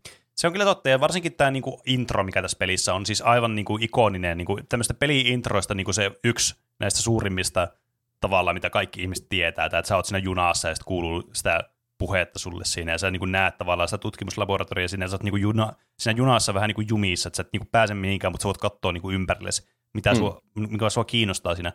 Tälle jälkeenpäin sanottuna toki ei se nyt ihan hulluna nähtävää ole, sillä kun se aika pitkälle mennään vaan semmoista tunnelia pitkin. Mutta joka tapauksessa, että oli niin kuin iso semmoinen niin kuin wow-momentti silloin aikana. Mm. Niin, Niin niin ei sen se- ajan tuommoisissa shootereissa ollut tämmöistä tarinaelementtiä. Se ei ollut ö, niinkö yleistä. Että sitten kun yhtäkkiä tulikin peli, missä Niin. alkaa se shooteri ilman sitä shooteriosuutta, että keskitytään Kyllä. vaan siihen ympäristöön, niin se Jep. oli jotenkin uraa uurtavaa. Mm. Ainakin Mutta tiesittekö, Half-Life, että... Sano vaan. että Half-Life 2 on niitä just kohtauksia, että hahmot keskustelee, ja sä oot vähän niin kuin mukana siinä, että koko ajan ne viittaa sua, että hei Gordon, mitä sä, ja sitten niin kuin, siinä on joku pitkä, vähän niin kuin katsiini, mutta sä voit liikkua siinä. Niin kyllä se mm. vähän vie, vie sitä tilanteen vakavuutta, kun sä hypit aina joltakin konsoleiden päällä siinä Niin, tylsää. Se on totta kyllä, Siis koska joo, sä siinä- vaan ootat siinä, että sä pääset tekemään sitä pelaamaan pi- pidemmälle siinä, niin. ja Niin, sit sä vaan hypit mutta- siellä. Siinä Hyvä. itse pystyy kyllä tuhoamaan se immersio, jos haluaa. Niin, mutta sitten tosiaan antaa mahdollisuuden larpata, että sä seisot myös siinä nätisti mm. ja Mm. katsot niitä, jotka puhuu aina, niin kuin Kyllä, nekin katsoo kyllä. sua. Mm. Mutta tämä taisi olla itse asiassa vahinko. Mä luin jostain, varmaan Wikipediasta, että niitä oli tarkoitus tehdä alun perin katsiineja tähän. Mutta sitten niillä loppu aika kesken tämän te- tekemisen kanssa. Niin ne sitten oli, että no ei me ehitä, voi hemmetti. Okei, no jos tässä vaan pelaat, jos ne hahmot vaan keskustelisi sitten siinä ympärillä, niin sitten ne huomasivat, että tämähän on tosiaan aika hyvä tapa. Tämä on paljon immersiivisempää tällä, että se on koko ajan kontrolli hahmosta ja sitten Mm. ne tiedemiehet keskustelee siinä ja sä voit niiden puheista päätellä, mitä niin. Täällä tapahtuu. Niin, siis se on kyllä, siis monesti, monesti niin rajoituksista johtuen niin tulee tämmöisiä luovia ratkaisuja sitten, jos huomataankin, että hei, tämä oli tosi hyvä systeemi tehdä Mm. mm. tällä tavalla. Toki optimaalinen systeemi mun mielestä on niinku yhdistää molempia, että niinku semmoisessa sopivassa suhteessa, että ei katsi niitä ole huonoja, vaikka tässä niinku Ei, ei. tulee semmoinen olo, että no nyt me, tämä on parempi, kun tässä ei ole katsiineja. Mutta just se, että, niinku, että on mukava myös välillä vaan olla ja tavallaan niinku, ottaa sisään sitä ympäristöä siinä pelissä silleen, että sä niinku, susta ei tunnu siltä, että joku haamu tavallaan on, pitää sua semmoisessa niinku puristusotteesta, nyt seuraa tätä saatana, mitä tässä tapahtuu, vaan sä voit niinku itse seurata sitä, jos sua niinku kiinnostaa, ja sitten välillä tulee niitä katsiineja niistä tärkeimmistä hetkistä. Mm. Mä myös löysin toisenkin vahingon, mikä tässä oli tapahtunut kehityksessä. Että tästä ei ole vissiin olemassa hirveästi materiaalia tästä kehityksestä, koska muutama kuukausi ennen kuin tämä tuli ulos, julkaistiin tämä peli, niin näillä räjähti joku koko source control system. Mä en tiedä, mitä se tarkoittaa. Mutta että niillä oli vaan niin posahtanut joku systeemi sieltä, että niillä oli hukkunut ihan hirveästi tietoa siitä kehityksestä, ja niiden oli pitänyt kalastella koodia niin yksittäisillä tietokoneilta siellä. Aivan. Oho. Hmm. Aika Hyvä, että sai kokkoon sen pelin vielä. Niin, Niin niin se joo. on totta kyllä. Tuossa me, tuo, niinku, kuulostaa niinku tuon räjäys siltä, niinku mitä tuossa Half-Lifein alussa Niinpä. tapahtuu. Miten on se, se jotenkin- sinne. Epäilyttävän samankaltainen tilanne. Jep. Mutta niin. Ehkä viimeinen pointti on justiin tuo tarina, että se on kiinnostava vielä nykyäänkin. Ja se ei ollut ihan taattua tuon ajan FPS-peleissä, että on ylipäänsä Niin. mitään tarinaa. Ja tähän oli Kyllä. palkattu siis joku Skifi-kirjailija Mark Laidlaw Hmm. palkattiin avuksi muotoilemaan tätä tarinaa. Ja se oli kyllä itse sanonut, että se oli team effort, että ei se itse tehnyt sitä, vaan ne oli yhdessä Niin, pähkäillyt niin. sitä, että se oli vaan niinkö Skifi-kirjailijan asemassa siellä antamassa hyviä pointteja. Mä tein vaan ne kaikki hyvät osuudet. niin. Mutta tämä on siis erittäin avoin tämä tarina.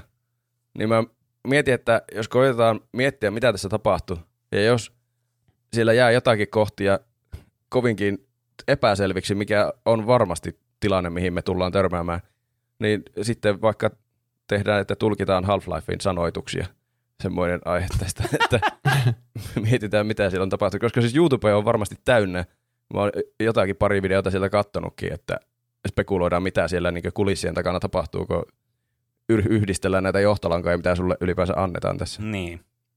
Mutta tämähän alkaa juurikin täältä Black Mesan tutkimuslaitokselta, jossa tutkitaan ilmeisesti jotakin telepar- teleportaatiota. En ole ihan Mm. varma, mutta jotakin siellä tutkitaan. Joku tutkimuslaitos tämä selvästi on. Ja Gordon Freeman tulee maanantaina töihin myöhässä, niin kuin kuuluu tulla. Ja tä- tässä tulee juurikin tämä aiemmin mainittu junamatka, mikä on kyllä ihan hauska, että siellä nä- näkee sitä Black Mesan toimintaa ja itse saa katsella. Mm. Ei siellä siis, jos nykypäivänä tehtäisiin tämmöinen junamatka, niin olisi se varmasti paljon toiminnan täyteisempi tai että siellä olisi enemmän katsottavaa. Mutta on siinä kuitenkin yllättävän paljon katsottavaa, että siellä tapahtuu kaikenlaista. Sitten Gordon viedään sinne niinkö reaktorin keskukseen. Se on ilmeisesti sen työ olla siellä tutkimassa. Ja striimissäkin taisi joku tehdä Homer Simpson-vertauksen, että se on jossakin tuommoisessa yltiövaarallisessa työssä ja tuntuu, että ei niinkö ammattitaitoa ole Niin. minkään vertaa, vaikka on muka titteli. Kyllä. Ja laittaa kristallin suhisevaan säteeseen ja siitä sitten tulee iso pum pam ja jonkinnäköinen resonanssi-kaskaadi. Mm, Ja kyllä. sinne alkaa laitokseen ilmestyä olentoja toisesta ulottuvuudesta, joka myöhemmin paljastuu ö, ulottuvuudeksi nimeltä Xen. Mm. Ja tämähän on siis aivan täysi katastrofi, että siellä tiedemiehiä kuolee siellä sun täällä ja vartijat on hädissään ja tutkimuslaitos on koko ajan vaan enemmän täynnä alieneita. Mm. Ja tämä kaikki on siis sen Gordon Freemanin syytä. Ja siltä se vähän tuntuu, että sinä Niin. olit se, joka laittoi se jutun sinne. Miksi se pitää olla Gordon, joka... Se, mutta se jotenkin tässä tulee semmoinen olo, että tavallaan niinku, tämä vaan on syntipukki nyt, että se oli se, joka teki Niin. sen, mutta se vaan muut käski sitä tekemään sitä, ja sitten toi, toi Gordonin idea oli tämä. Ja se on hyvä, että tiedemiehet hum- on siinä alussa vielä, että älä huoli, se on aivan turvallista, ja sitten toinen siitä vierestä. No en nyt sanoisi ihan noinkaan, mutta että käy nyt laittamassa se kristalli kuitenkin sinne. Tämä on, niin, tämä on erittäin jotenkin humoristista, että se on vaan aina Niin hiljaa. on. Sitten se itse Gordon ja se on silleen, mitä Mm. vittua täällä tapahtuu. Jep, kyllä. Joo, se on kyllä ihan hyvä pointti myös, että tähän on saatu huumoria tähän peliin, Mm, mikä niin ei, ole var- ei varmasti ole vahinko. Että kyllä ne on tehnyt hauskoja kohtia tähän. Mm, kyllä. Ja Gordonhan lähtee sitten tätä laitosta ylöspäin maan pintaa kohti. Ja, ja paikalle hälytetään jossain vaiheessa tämmöinen Hazardous Environment Combat Unit, mikä Mm. oli, mä muistan siinä pelatessa, se oli ihan hauska kohta kyllä. Mä en muistanut sitä siltä nuoruuden vuosiltani, että mä muistin, että tähän tulee jotakin sotilaita jossain vaiheessa, mutta mä en muistanut, että ne tekee tuommoisen ihme takinkäännön väijytyksen, että sinne tuodaan mukaan apujoukoksi, että no niin, nyt tällä me saadaan kontrolloitua tämä tilanne, mutta niillä onkin sitten tuommoinen vaihtoehtoinen metodi, että ne alkaakin vaan tappaa kaikkea, mikä liikkuu. Että niillä on Mm. ilmeisesti annettu tehtäväksi tappaa ne tiedemiehet ja vartijat ja alienit siinä samalla. Niin. Että nyt peitellään kaikki täältä, ettei päädy ulkomaailmaan. Joten nythän Gordon sitten taistelee näitä alieneita sekä sotilaita vastaan. Jep. Siellä on vaikka jos minkälaista otusta. Siellä on muun muassa jättimäinen terälonkero hirviö rakettilaukaisu kolossa. Siinäkin mulla, siinäkin mulla meni aikaa selvittää, että miten se tuhotaan. Siinä oli Mm. kans pitkä operaatio. Mutta tässä sitten saa tietää Gordon jossain vaiheessa, tiedemiehet kertoo sille, että täällä on tämmöinen lambda-laitos, ja siellä on ehkä keksitty, miten tämän sotkun saa siivottua Hmm. Ja Gordonin pitää saada laukaistua joku satelliittiraketti ilmaan. Ja senkinhän se käy siinä laukaisemassa. Mutta tämä on kummallinen kohta, koska mä en tiedä miksi se pitää laukaista ilmaan. Se ei tunnu tekevän mitään. Se saa laukaistua, laukaistua sen raketin ja se lähtee sinne lennolle, mutta sillä ei ole lopulta mitään väliä. Niitä tulee vaan enemmän niitä alieneita sen jälkeen, kun se raketti on lähtenyt sinne. Niin, ja mihin ne on niin lähettää? Se on niin maan kiertorallikko vai mihin, Niin. niin. se siellä auttaa? Mä en tiedä, mikä pointti tällä raketilla on. Että auttaako se jotenkin sen portaalin sulkemisessa, että niillä on raketti siellä jossain kiertoradalla. Niin, vai lähettääkö ne jostain semmoista, paitsi ei, tä- ei ne tässä vaiheessa lähetä mun mielestä niitä mitään sinne toiseen dimensioon vielä. Että ne tulee sieltä Niin. ulkopuolelta vaan sisälle, mutta kukaan ei mene ulos. Mä en tiedä, missä vaiheessa sinne päin ollaan ma- matkustettu. Että onko ne aiemmin jo päässyt sinne päin. Niin. Sekin tässä jää vähän avoimeksi, koska muistaakseni siellä, siinä vaiheessa, kun sinne Xeniin pääsee, niin siellä on jotakin jäännöksiä niin jostain edellisistä tutkimusmatkailijoista. Aivan, että se vähän niin kuin antaisi indikaatiota, että ne on jo käynyt siellä aiemmin. Niin, ehkä. Tuosta en voi kyllä mennä varmaksi sanomaan. Jonkun Mm. kuuntelijan pitää korjata, jos se oli väärin. Mutta nämä sotilaat sitten kaappaa. Ne saa vihdoin Korronin kiinni. Ja se, totta kai, jos saa päähenkilön kiinni, mihin se laitetaan? Garbage compactoriin. Sinne pitää aina laittaa päähenkilöt kuolemaan hitaasti, kivuliaasti. Ja sille, Jep. että kukaan ei valvo sitä toimenpidettä, että sieltä voi Niin. helposti päästä pakoon. Onkohan tämä juttu, joka on alkanut niin Star Warsista, että kaikki pitää laittaa tuommoiseen? Varmaan. Se, se, se voi hyvin olla, että tämä on jonkin näköinen, näköinen nyökkäys sinne suuntaan. Mutta se on kyllä ihan, jos joskus itse tekee jonkun pelin tai elokuvan, niin pitää laittaa päähenkilö tuommoiseen roskapuristimeen. Jep, kyllä. Ja niin kuin olettaa saattaa, niin korona hyppii sieltä roskia pitkin karkuun. Kyllä. Jossakin vaiheessa siellä myös hallituksessa saadaan vissiin tarpeeksi näistä sotilaiden tunaroinnista, että ne ei saa mitään aikaa siellä, ne ei saa tapettua kordoniakaan millään. Niin sinne lähetetään paikalle ninjoja, pieniä ninjoja. ja ne oli kyllä ihan siis raivostuttavia vihollisia. Mä en tykännyt yhtään niistä. Ne, ne liikkuu nopeampaa kuin kordon itse ja ne on puolet pienempiä. Niin oli ihan mahdoton osua millään aseella ja se tuntui, että meni hermot siinä kohtaa, kun yritti niitä taistella. Ja mä en tiedä, kenen puolella ne on sitten, että ehkä se on vain joku ylempi sotilasjoukko vielä. Tuommoinen hätävara Mm. ninja-joukko, jos sotilaat ei onnistu. Niin. Jep. Gordon nyt matkaa sitten tällä maan pinnalla pitkästi ja pääsee tänne Lambda-kompleksiin vihdoin. Ja siellä sitten selviää, että nämä tiedemiehet on vissiin tiennyt Xenistä koko ajan, kun siellä löytyy, Aivan. löytyy alieneita kaikissa koeputkissa sun muissa. Että ne on tehnyt siellä pitkään jo kokeita näillä alieneilla. Ja ne on selvittänyt, että tätä portaalia pidetään väkisin auki sen toiselta puolelta. Ja ne on nyt saanut kehitettyä jonkun teleportaatiotavan, jolla Gordon pääsee sitten itse tänne Xeniin. Ja sinnehän Gordon menee. Ja saa samalla myös jättimäisen pituushypyn. Jahuu! Kuuluu, kun Gordon hyppää Aha. laatalta toiselle Tuo- Xenissä. Mm. Gordonin legendaarinen Jahu! huuto. Kyllä. Niin. Jep. Xenissä se käy muun muassa semmoisessa alien tehtaassa, mikä mulla siinä pelissä meni ihan ohi. Mä vasta jälkeenpäin tajunnut, että tämä oli tehdas.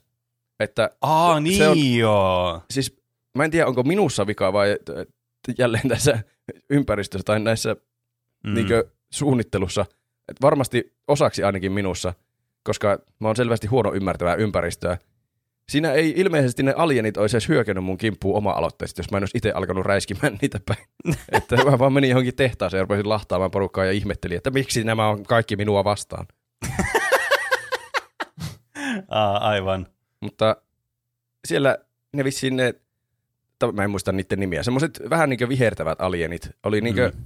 työntekijöitä siellä, joita eh, ehkä orjuutetaan jollain tavalla ja ne niin valmistaa semmoisia säiliöitä, joista sitten kuoriutuu semmoisia jättimäisiä alieneita, jotka on kovia Mm. vastuksia. Että tässä vähän annetaan niin tuommoista vinkkiä tuon Xeninkin hierarkiasta tai tuommoisesta yhteiskunnasta, Niin, että kyllä. minkälaisessa arvossa siellä kukainenkin on. Mm. Lopulta tämä Gordon sitten löytää täällä Xenissä vielä uudelle portaalille ja pääsee vastakkain tämän Nihilantin kanssa. Ja se Mhm. mm-hmm. alkaa sille höpisemään jotakin. Mä en muista mitä se sanoi. Se kuulostaa tosi kriipyltä ja epäselvältä, se mitä se Ni- Nihilant sille sanoi. Jotakin, I am the blast. Ehkä jotakin sinne päin. Mutta se on semmoinen omituinen I am lentävä... the last. I am the blast. se on semmoinen omituinen lentävä jättivauva, siis miten sitä voi kuvata. Ja se osaa tehdä teleport-palloja. Se on varmasti mm. tärkeä osa, että siitähän nyt viimeistään tietää, että tämä on ollut tämän koko jutun takana. Tämä on se jättimäinen olento, joka on pitänyt sitä portaalia auki, koska se taistelee Gordonia, Gordoniakin vastaan sillä, että se ampuu sitä pallolla, josta sitten Gordon teleporttaa johonkin aivan muualle. Mm. Ja äh, Gordon sitten tuhoaa tämän Nihilantin sitten, Kyllä. kun saa selvitettyä, että ai vittu, no kristallit, niitäkö mun piti ampua.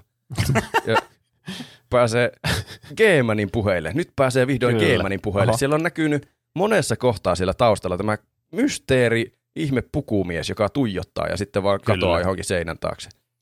Yksi kysymys mulle tulee, että sanooko se nimekseen Geeman, vai mistä toi tulee toi nimi?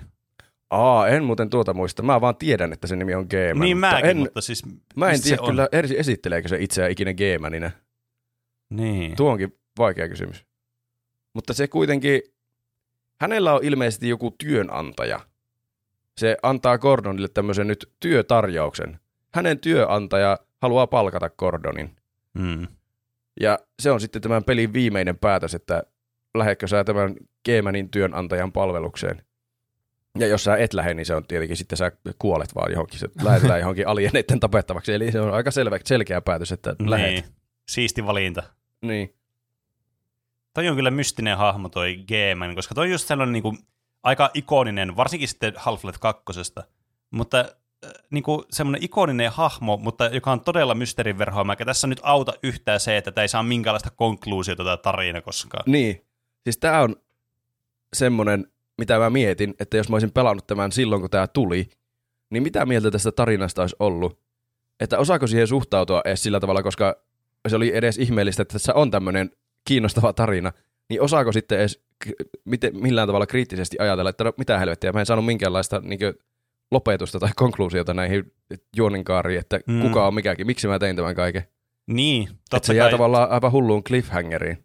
jep, kyllä, totta kai tälle sitten jatko-osaa tuli sitten tälle half, alkuperäiselle Half-Lifelle, Niin. mutta kaikki varmasti tietää, mitä sitten sen jälkeen tapahtuu. Että, Niinpä. Niin, siis Et- Half-Life 2, sitten siitä tuli kaksi niitä episodia, vähän niin kuin DLCtä. Ja niitä mm. oli tarkoitus olla kolme, mutta se jäi siihen kahteen. Ja se jäi cliffhangeri. Ja ne sai vähän niin kuin yli kymmenen vuotta sen jälkeen tyyli niin kuin uusi mahdollisuus. Nyt me tehdään tämä Half-Life Alyx, tämä VR-peli, joka on niin kuin ihan kaanonia tässä Half-Lifeissa. Mm. Ja jatkaa sitä tarinaa osittain kanssa. Niin, niin uskokaa tai älkää, niin ne jätti sen taas cliffhangeri. Että kyllä niillä on selvästi niin kuin jonkinlainen, joko ne trollaa, mm. tai sitten niillä on joku ajatus, että niillä tulee vielä Half-Life 3, joka niin kuin nitoo kaiken yhteen näistä Niin. asioista. kai se Mm. on pakko tulla, mutta Onko sä, sitten, ta- niin. jos sä oot pelannut se Alyksin, ja se on vähän niin kuin uusin nyt versio näistä, ja se Joo. keskittyy kuitenkin samaan tarinaan, niin selviääkö siinä mitään lisää niin kuin, tähän ykköseen nähden, että mitä nämä on nämä ali... Kuka tämä on tämä Nihilant? Miksi se on olemassa? Kuka on Geeman? Mi- Mm. Miksi Ää. Geeman on noin salaperäinen? Vai onko se Sit- joku hirveä spoileri? No siitä Geemanista ei selvi- selviä kyllä mitään lisää siinä Alyxissä eikä kakkosessa sen verran, mitä mä oon sitä pelannut. Entä selviääkö, kuka on Geemanin työnantaja, mistä se puhuu tuossa lopussa? Ei, se puhuu vieläkin ihan yhtä mysteerisesti sen työnantajasta. Onkohan niillä niinku mitään vastausta tuohon vai onko ne vaan, että no Ei. jätetään Siis- tämä mysteeriksi? Ei Toi tähän voi on niinku- keksiä. mit- Tämä on niin kuin Nilesin vaimoa Marisia, ei ikinä näytetä. Koska niin. mikään, mikä, mitä ne vois näyttää, ei tee oikeutta sille, mistä ne on puhunut koko ajan niissä vitseissä. Siis tää on niinku, tää on niinku tämmönen Jarkon tarina, että tää vaan niinku lennosta keksitään, että mitä seuraavaksi. Niin. Sitten on, mie- tulee joku tilanne, ja silleen, vittu, mitäköhän tähän keksi. Se ei sitten 20 vuotta aikaa miettiä, eikä vieläkään keksinyt. Mm. Siis tota, tiedättekö te Half-Life 2 niinku paljon mitään? On mulla siis jonkinlainen käsitys siitä, mutta Mä niinku aika hyvin vähän. vähän. Koska sehän alkaa siitä, että tämä vähän niinku, onko tämä lähetetty vähän niinku tulevaisuuteen? Varmaan se Niin. alkaa just siitä, että se vähän niinku se Geeman herättää sen sitten. Niin, kyllä, kun Joo. se joutuu tässä semmoiseen se johonkin stasiikseen tai johonkin tässä, että kun tämä, Niin. jos sä hyväksyt tämän Geemanin tarjouksen. Ja siis mun mm. mielestä se on niinku tosi paljon tulevaisuudessa, joku 20 vuotta myöhemmin tai jotain. Niin, että alienit on niinku ottanut haltuun koko maapallon tyyli. Mm. Ah. Ja sitten ihmiset on niinku niiden orje. Niin varmasti tässä joku portti nyt jää auki sitten tässä lopussa, tässä niinku Niin, kyllä. Half-Life Niin. 1 lopussa. vaikka se mukaan saa, se tuhoaa sen nihilanti, niin luulisi, että se saa niin sen portaalin umpeen. Mutta Mm. onko sitten tällä Geemanilla tai hänen työnantajalla vielä näppiset pelissä, onko ne vielä jollakin korkeammalla tasolla? Onko tämä Mm. nihilantti heidän palveluksessa? Onko Geeman edes ihminen, kun se liikkuu ja puhuu niin. Niin. niin erikoisesti, että onko se vaan ottanut joku ihmismuodon, joku aivan Kyllä. muu olento? Mm. Se jotenkin hallitsee tätä tapahtumien kulkua. Niin, kyllä. Niin. Että sillä on jotenkin tommoset meidän tietoisuuden niinku, ulkopuolella olevat voimat. Se pystyy vähän Mm. niinku, jotenkin nähdä tulevaisuuden ja va- vaikuttamaan niinku, siihen ajan kulkuun. Mm. Mm.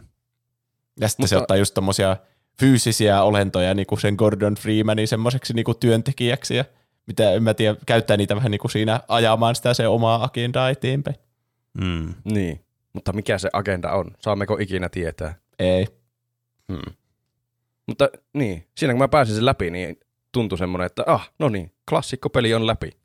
Mutta että jos en olisi ikinä kuullutkaan tästä pelistä ja pelaisin läpi, niin olisin varmasti hämmentynyt tarinasta. Mutta se on kyllä siistiä mun mielestä, että siis hyvätkin puolensa siinä, että se jätetään noin avoimeksi, että nyt mekin saadaan tässä mietiskellä päämme puhki, että Mm. mikä tässä on kaikkeen vastaus. Kaikki saa keksiä vähän niin oman vastauksensa sinne taustalle. Niin, kyllä. Hei, Ehkä niillä mä- on joku iso avaruusalus siinä aluksissa ja kakkosessa, niin onkohan ne tullut sitten kuitenkin jostakin avaruudesta siinä? Mm. Hmm. Ehkä se ei ole mikään eri ulottuvuus, vaan se on jostakin toiselta planeetalta sitten. Tämä vaan Niin, tämä niin. Half-Life 1 kutsunee sitten tänne maapallolle. Tai Ehkä. sitten vaihtoehtoisesti jonkun meistä täytyy striimata Half-Life 2 läpipelu ja me Niin. saadaan siitä tietää tämä. Siis joo, e, Half-Life 2 saattaa selittää jotain näistä vastauksista. Ja Jo- tune in, jos mä saan ikinä striimattua enää mitään. Niin, joku meidän kuuntelija tietää vastaukset kaikkiin näihin meidän kysymyksiin varmaan. Kyllä. No varmasti. Mutta siis mä kyllä ymmärrän tämän legendastatuksen, että tämä oli vieläkin mukava pelattavaa niin 25 vuoden jälkeen. Niin Mm. eh, todellakin ansaitsee klassikkopelin statuksensa. Paras PC-peli ikinä, mitä siitä on sanottu. Oho. Mm. Sun mielestä se on paras PC-peli ikinä. Eh, Se oli lainaus. Mä en tiedä, mikä on paras PC-peli ikinä, mutta mä, siis pointtina oli, että mä ymmärrän niiden ihmisten vauhkoamisen, jotka vauhkoaa sitä. Mm. Okei. Okay.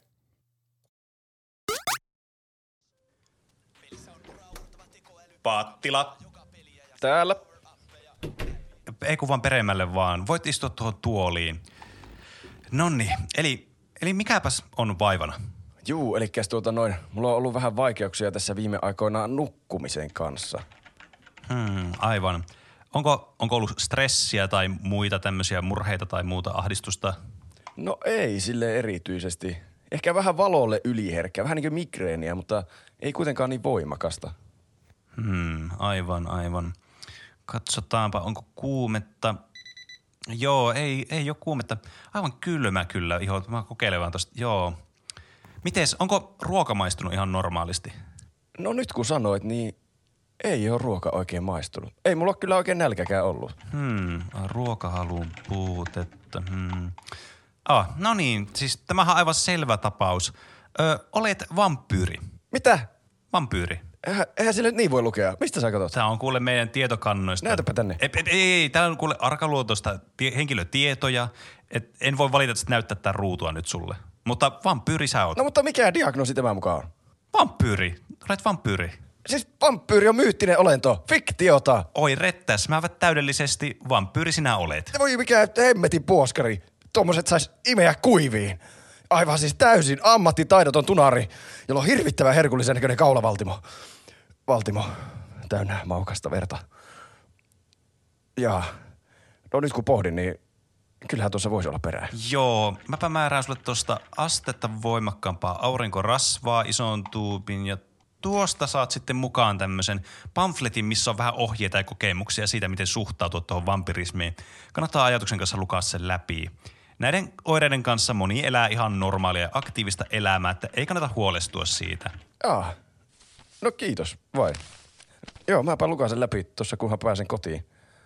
On kyllä aika helpottunut olo, että sai diagnoosin näinkin vaivattomasti tähän. Kiitos. Eipä mitään. Kiitos vaan käynnistä.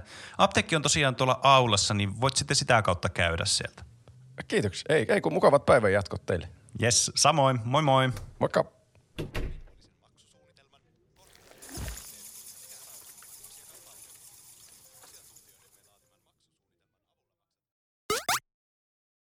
Ja näin. Olemme palanneet studioon tauoltamme. Toivottavasti tekin olette palanneet. Te olette kyllä palanneet, jos te tämän kuulette. Joten tervetuloa takaisin. Nyt Kiitos. on Juuson aiheen vuoro. Ja tästä voi tulla mitä tahansa. Mä en tiedä edes mitä odottaa. En Mutta mäkään. menestys se on taatusti. Voi Kyllä. ei. Niin, siis kuten mä sanoin, mä katsoin Twilightit nyt ekaa kertaa kaikki läpi. Ehkä vähän sille sivusilmällä välillä, mutta mä katsoin erittäin ison Twilight-fanin kanssa nämä kuitenkin, jolta mä Mm. näky, Mm-hmm.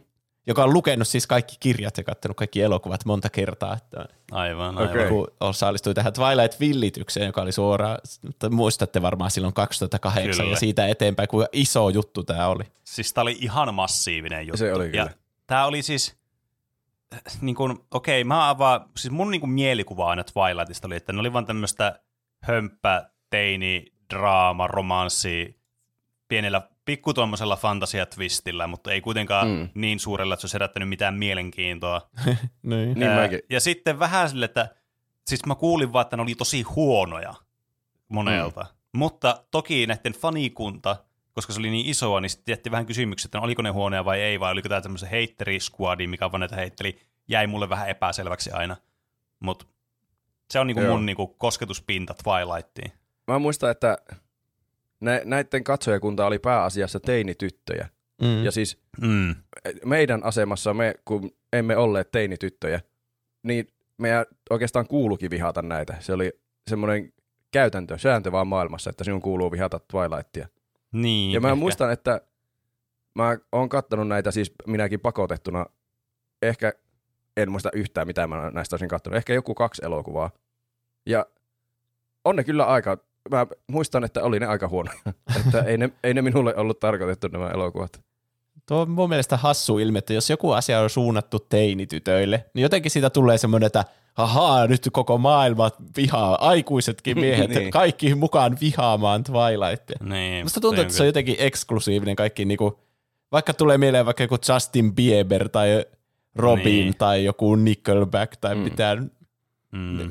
mikä One Direction, mitä ne on ne semmoiset bändit, jossa Niin, kyllä. Mm. Joo. on nu- nuoria miehiä siinä, niin aina niitä aletaan sitten vasta, vastiniksi niinku vihaamaan, jos jotkut nuoret tytöt tykkää näistä. Niin, Mm. se on, toi on kyllä kieltämättä niinku, Twilight ei kyllä, silleen niinku huono tapa kyllä suhtautua asioihin. niin, jotka Mm. ei ole sulle suunnattu vähän Niin, niin. niin kyllä. Niin. niin. Ja mä sanoin, että ei nämä ole mullekaan suunnattu hirveänä nämä elokuvat. Mä jotenkin, tämä elokuvasarjahan on niinku luotu sen romanssin ympärille.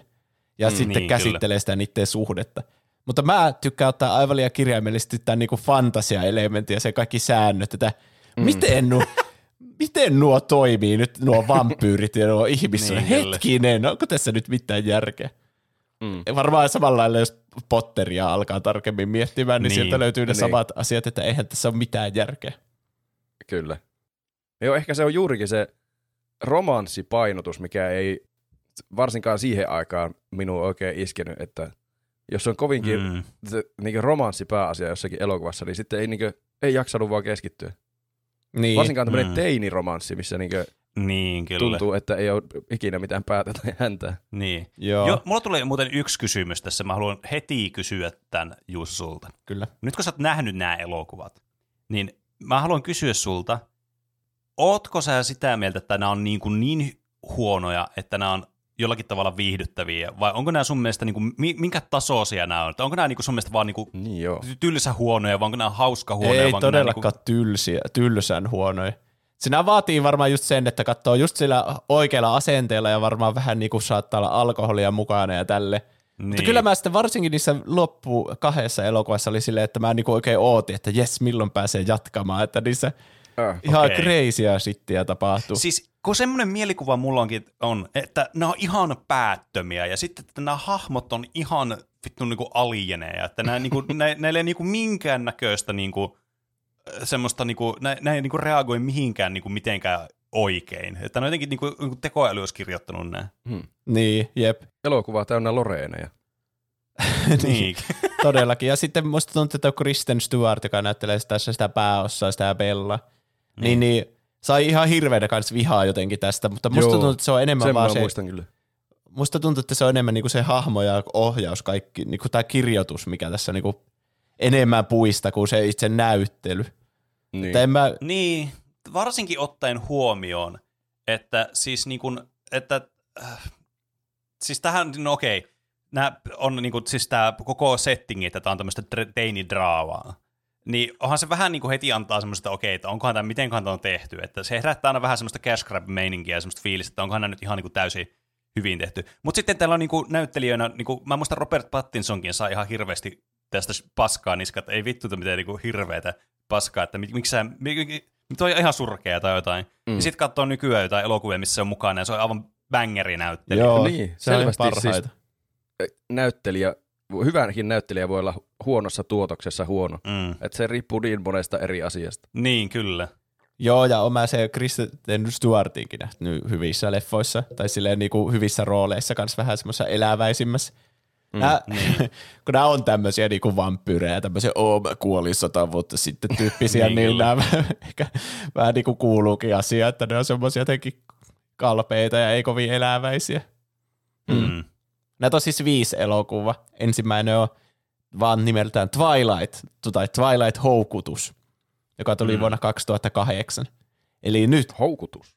Houkutus, kyllä. Aloitetaan mm. niin siitä. Tämä päähenkilö on siis Isabella Swan, eli sitä sanotaan Bellaksi siinä elokuvassa. Niin. Tämä Joo. alkaa siitä, kun se muuttaa sen isän luo. Se asuu ensin jossakin äitin luona muistaakseni Floridassa, ja se muuttaa sen isän luo, joka nimi taisi olla Charles. Niin tämmöisen pikkukaupunki nimeltä Forks. Mm. Ja se on tosi Mhm. mm-hmm. pieni kaupunki, siis siellä on joku pari tuhatta vaan ihmistä. Aivan. Kaikessa on vielä järkeä. Kyllä. Se aloittaa siellä koulussa. Ehkä outo asia siinä, että se koulu on ihan helvetin iso ja siellä on niinku oikeasti satoja satoja oppilaita. Siis tämmöiseen high schooliin. Se on 17-vuotias se Bella. Aivan. Että niinku miten tällä riittää näitä oppilaita tässä 2000 kaupungissa, jossa kaikki tuntee toisensa. Ehkä sieltä tulee ympäri maata juuri tähän kouluun. Se on tosi arvostettu high school. Siellä asuu pelkästään teinejä siellä niin No kaupungissa. niin, se on mahdollista. Niin kuin ne on kaikki jotakin vampyyrejä ja ihmissusia, jotka ei vanhene, Mm. mm. niin ne on vaan ikuisesti high school oppilaita. Niin, totta. Ne vaan kaikki pitää sitä samaa kulissia yllä siellä. Niin. Tämä is- isähahmo on jotenkin hauska, sillä jotenkin vaikeuksia ehkä bondata sen tyttären kanssa. Se on silleen, että, että oo, onko sä käynyt parturissa? Ja se on se, en. Vähän niin kuin varmaan molemmin puolista ongelmaa siinä. Ja se isä juo Niin. aina samanmerkistä kaljaa niin kuin näiden kaikkien vie elokuvan aikana. Mä en tiedä, onko se oikea kaljamerkki vai joku, onko se sponsori vai onko se joku niin kuin Duff Beer vai mikä se on. Mutta joo, se Bella sitten aloittaa siellä, siellä high schoolissa, joka on aivan liian iso. Ja se on siis maailman hiljaisin tyttö ja semmoinen epäsosiaalisin. Mutta sitten se automaattisesti, että vähän niin kuin kaikissa teini tämmöisissä mm. elokuvissa, niin kuin joku aloittaa uudessa high schoolissa, se on aika hyvä semmoinen lähtökohta monille tämmöisille vaikka, no mikä joku high school musical, semmoisilla niin kuin teini Niin, kyllä. high school draama-elokuvia. Kyllä. Niin tämä aloittaa niin kuin uusi oppilas, niin tämä otetaan heti vastaan sille moi mä oon, mä en muista näiden ihmiskavereiden nimiä niin kuin ollenkaan, mutta moi mä oon Sally vaikka. Sitten Niin. mä näytän sulle paikkoja ja sitten ottaa se heti niin kuin porukoihin mukaan.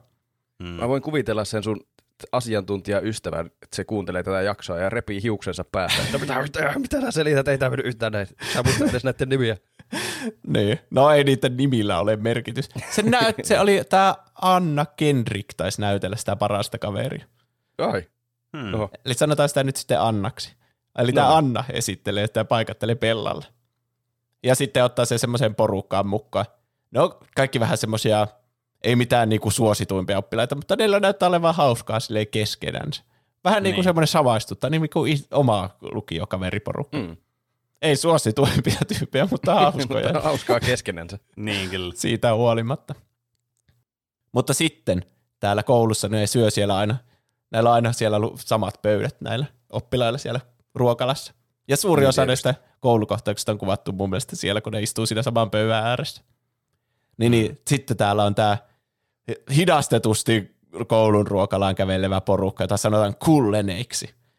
Näitä on Ahaa. niin viisi tämmöistä lukiolaista. Muistaakseni siinä ensimmäisessä ne kaikki pukeutuu vielä jotenkin valkoiseen ja just semmoisia niinku, oikein niinku vampyyrimäisesti pukeutuu siellä. Aivan. Ja niillä kaikilla on semmoiset niinku erilaiset emo-kampaukset, semmoiset hyvin piikikkäät ja hauskan väriset. Ja Niin, niin, niiden kyllä. silmät on siis semmoiset keltaiset, että ne sitten niinku heti näkee, että ne on vampyyrejä. Mutta ne on niinku tämmöinen porukka, joka on hirveän jotenkin sulkeutunut ja kukaan ei oikein tiedä niistä mitään muuta, kuin että ne on kullenit ja ilmeisesti, no niiden kaikkien sukunimi on kullen, niin, niin että en mä tiedä, ajatteleeko, ne, että ne on niinku sukua keskenään, mutta ne ne on niinku, joku perhe siellä yhdessä Niin. niin, no siis se on vähän niinku, se on periaatteessa perhe, vaikka ne ei ole oikeasti sukua toisillensa. Niitä on viisi, niitä, jotka käy sieltä lukiota siellä. Eli, voi ei, mä en muista niidenkään kaikkien nimiä, mutta siellä on ainakin Alice ja sitten Mhm. Jesper tai Jasper, ja ne on Joo.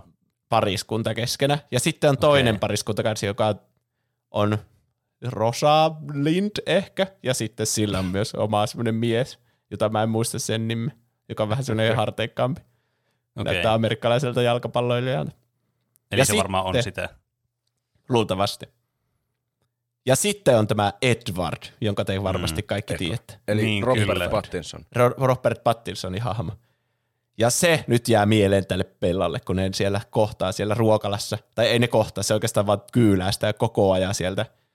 Se Edward menee niinku sinne oman pöytänsä, mutta se ei vaan niinku saa katsettaa irti tästä Bellasta. Ja se on niinku koko ajan se semmoinen hyvin pervomainen. Ja sitten tämä Bella se, mitä?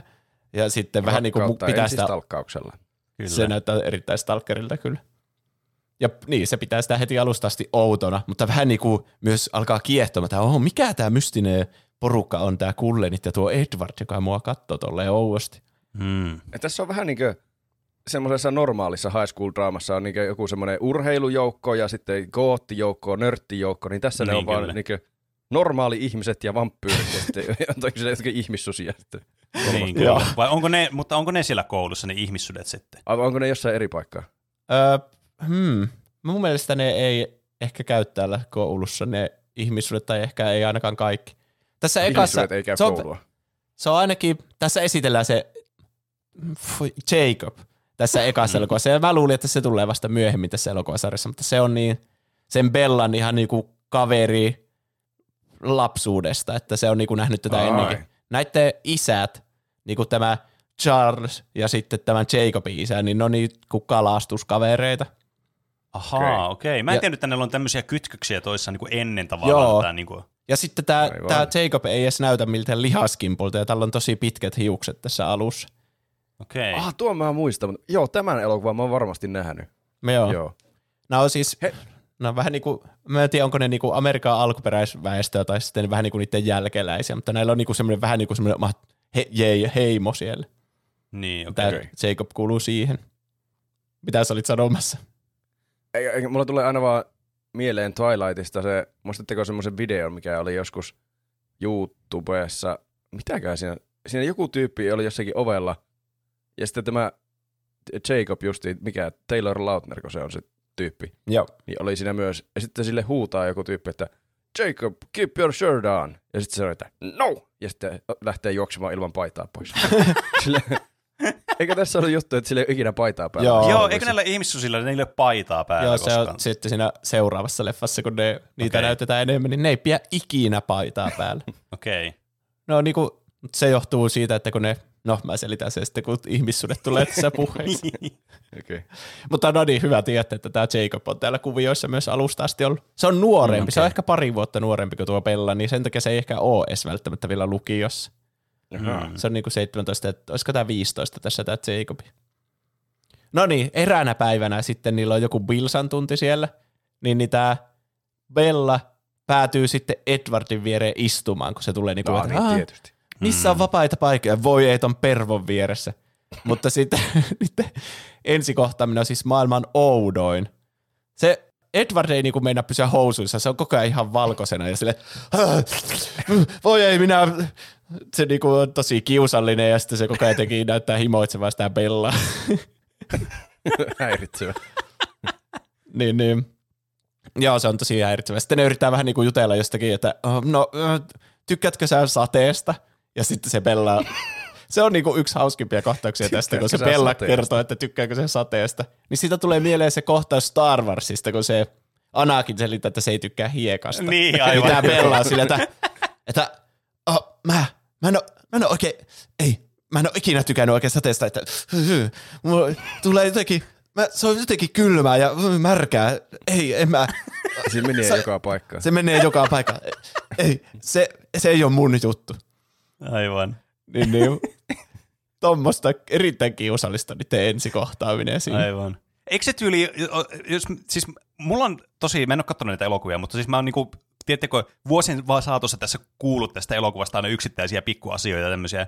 Onko mä ymmärtänyt oikein, että se on vielä jotenkin sille, että tää haisee tää Bella tai jotain? Hmm. Kun mä oon just jostakin ihan, mä olisin kuullut, että se on jotenkin silleen, että vittu sä haistat, kun se on jotenkin ihminen tai jotain. Öö, no se, Aa, olikohan se joku semmoinen? mä en tiedä, onko se niinku tässä. Tässä se enemmän niinku Okei. himoitsee. Se on se houkutus varmaan se Bella sille, että se Ahaa. enemmän just katsoo sitä sen paljasta kaulaa ja sitten on silleen niinku hikipisara valulla ja sitten "Vuh, älä pure sen kaulaa. Niinku silleen, kaikki Niin, niin, tajuaa heti, Okei, että se on ihan okei, selvästi joo. vampyyri tässä. Okei. Okay. Tämä on varmasti hauska aihe ajatella sillä lailla, että me ollaan oikeasti kaikki järjettömiä faneja tälle sarjalle. Me tiedetään kaikki yksityiskohdat tästä, mutta me yritetään vaan koko aihe esittää. Että me, no, siis tämmö, mä en ole katsonut näitä, mutta yhden tämmöisen jutun mä oon kuullut ja Niin, jostakin kyllä. internetistä, en, muista, olisiko ollut joku sivu, en muista, mutta Niin, kyllä. yritetään vaan peitellä, että me ollaan oikeasti uskomattomia faneja. Kyllä, ja sitten lopussa selvitä, että ollaanko me Team Edward vai Team Jacob. niin, tää, jotenkin me unohdetaan se kulissi jossain vaiheessa ja aletaan Mm. mm. väitellä kiivaasti. No mutta muistatko sen, kun Edward sitten oli siellä sateessa, kun se alkoi kiiltämään? Eikö joku alkanut kiiltämään jossain Joo, vaiheessa? mutta eikö se ole valossa? Ai, Vähän, joo. näytän, sinulle, näytän sinulle minun puoli, sitten en näyttänyt kenellekään sitä, ja sitten se kimmeltää vähän tai jotain. Vittu, tämä kuulostaa ihan oikein siltä, niin kuin sä sanoit äsken, tämä on niin kuin me vaan tiedetään ihan hirveästi tästä, sitten me esitetään vaan, että me ei ole koskaan Oho, kuultu. se oli, joo, en mä tiedä, että se oli aurinkossa. Mä luulin, että se oli sateessa. Niin, ai, niin, ai niin, valo, joo. Aina sekaisin. Niin. Mutta joo, näiden ensikohtaaminen on tosi kiusallinen ja siitä näkee heti, että se on vampyyri. Niin. Sen jälkeen sitä sitten ei oikein näy koulussa sitä Edwardia. Se sen Pilsan vieruskaveri on paikka ihan tyhjänä siellä ja se joutuu yksin mm. leikkelemään niitä sammakoita ja katsomaan mikroskooppeja ja muut. Edwardi ei vaan tuu kouluun sitten sen jälkeen. No, Mm. Bella alkaa miettiä, että "No mitä helvettiä, että miksi. Se oli selvästi sen takia, kun mä en tykännyt sateesta tai jotain. Niin. Mutta sitten kuluu ehkä kuukausi tai pari, tai ehkä viikko, vaikea sanoa, kauanko se aika siinä oli se harppaus, mutta sitten se taas tulee koulu. Ja Huh. varmaan tässä vaiheessa tapahtui semmoinen, että ne oli, tuota, se Bella oli, ne ei niinku puhunut mitään, musta tuntuu, että se Edward vähän niinku ignorasi sen Bellan tässä vaiheessa kokonaan, että mä en Niin. sitten puhu sulle, ja se Bella oli vähän silleen, että miksi et, ja sillä eräs vaan kiinnostus enemmän. Tiedätte tämmöinen peruskuvio, esittää, että ei kiinnosta, niin sitten kiinnostaa Niin, vaan niin, enemmän. kyllä, joo, joo. niinpä. Mutta sitten se Bella meinasi jäädä autoon alle siellä Oh, no. koulun ai, ai. parkkipaikalla. Se oli niinku aivan niinku, mä en muista mitä tapahtui, mutta jollakin lähti auto käsistä ja se oli niinku aivan paiskautumassa suoraan tähän Bellaan sitten sillä autollansa. Niin, niin Edward sitten juoksee niinku parkkipaikan toista päästä aivan niinku semmoisella Gordon Freemanin nopeudella siihen väliin. ja pysäyttää se auton niinku silleen, että se niinku menee ihan ruttuun se auto siitä. Että se niinku tuli oikeasti voimalla ja se vaan niinku laittoi kyynärpää siihen väliin. Niin. Ja sitten Niin Bell- teräsmies. niin, vähän niin kuin teräsmies. Ja sitten Bella on silleen, mitä helvettiä. Se Edward vaan juoksee täysillä pakkoon jonnekin metsään. Ja sitten kaikki tulee siihen, että mitä, miten sä selvisit tosta, onko sä kunnossa? Ja sitten se on silleen, ei armuakaan, mutta sitten se miettii, että miten, miten helvetissä niin kuin tuo pelasti, mutta ja silloin on selvästi jotain supervoimaa, kun se juoksi tolle noin nopeasti ja sitten pysäytti sen auton. Miksi se juoksi pakoon metsään? Se ei halunnut, että kaikki näkee, että se osaisi tehdä semmoisen Supermanin ihmetteon siellä. Ei, ah, niin se Edward juoksi pakoon. Mä jotenkin käsitin, että se Bella juoksi pakoon metsään. Ai, Okei, okay, no niin. Siis se olisi kyllä on ollut järki. niinku kuulunut tähän menuun kyllä, että se olisi juossut sinne. sitten jollakin tavalla tämä Bella saa sitten kiristettyä sen Edwardin, että niiden pitää mennä jonnekin treffeille sitten, että muuten mä kerroin, että sä pelastit mun hengen. Mä muistan, Tuo on paras tapa saada ihminen treffeille, kiristää Kyllä. se. Siis kuulostaa, tämä kuulostaa siltä, että tässä on niinku alku tämmöiselle terveelle parisuhteelle. Niinpä. Joo, sitten se, ne menee sinne treffeille ja se kiusallisuus jatkuu siellä. Ja muistaakseni tässä se jotenkin ehkä koski sen kättä sitten, se Bella, sen Edwardin kättä, ja se oli aivan kylmä. Joo. Silleen niinku, ihan niin kuin siinä ei kiertäisi veri ollenkaan siinä kädessä. Hmm. Mutta tuohan voi olla ihan normaali. Munkin käsi on joskus niin kylmä, että se tuntuu, että siellä ei kierrä peri. Hetkinen. Ehkä sä oot vampyyri. Ehkä sä Aa. oot vampyyri. Niin. Tai siis, että käteeni on täysin normaali lämpöinen koko ajan aina. Se on juuri sen lämpöinen kuin sen pitäisi olla koko ajan. Niin, niin kuin, tiedättekö sen lämpöinen, mikä ihmiskäsi on? Sen lämpöinen on minun käsi. Käden lämpöinen. niin. juuri näin. Käteeni on käden lämpöinen. niin. Tämä on aivan siis mahtava. Mä oon niin ihan varma siinä, että me päästään niin kä- kä- käymään nämä kaikki viisi elokuvaa läpi tässä tämän jakson aikana. Ei helvetis. Niin ollaanko me jo yhdestä elokuvasta ollaan joku 10 minuuttia päästy 20 minuutissa. Ehkä tässä on eniten pohjustusta tässä ekassa. Okei. Okay. Voi ei. No niin, sitten tuota, se Bella alkaa googlaamaan, että kylmä iho, supervoimia, supernopeus. Mitä tämä tarkoittaa? Se katsoo mun kaulaa ja sillä valluu kuolee ja se hiki yhtä aikaa ja se, se silmät on ihan keltaiset. Niin sitten se googlauksen tuloksena hän on vampyyri.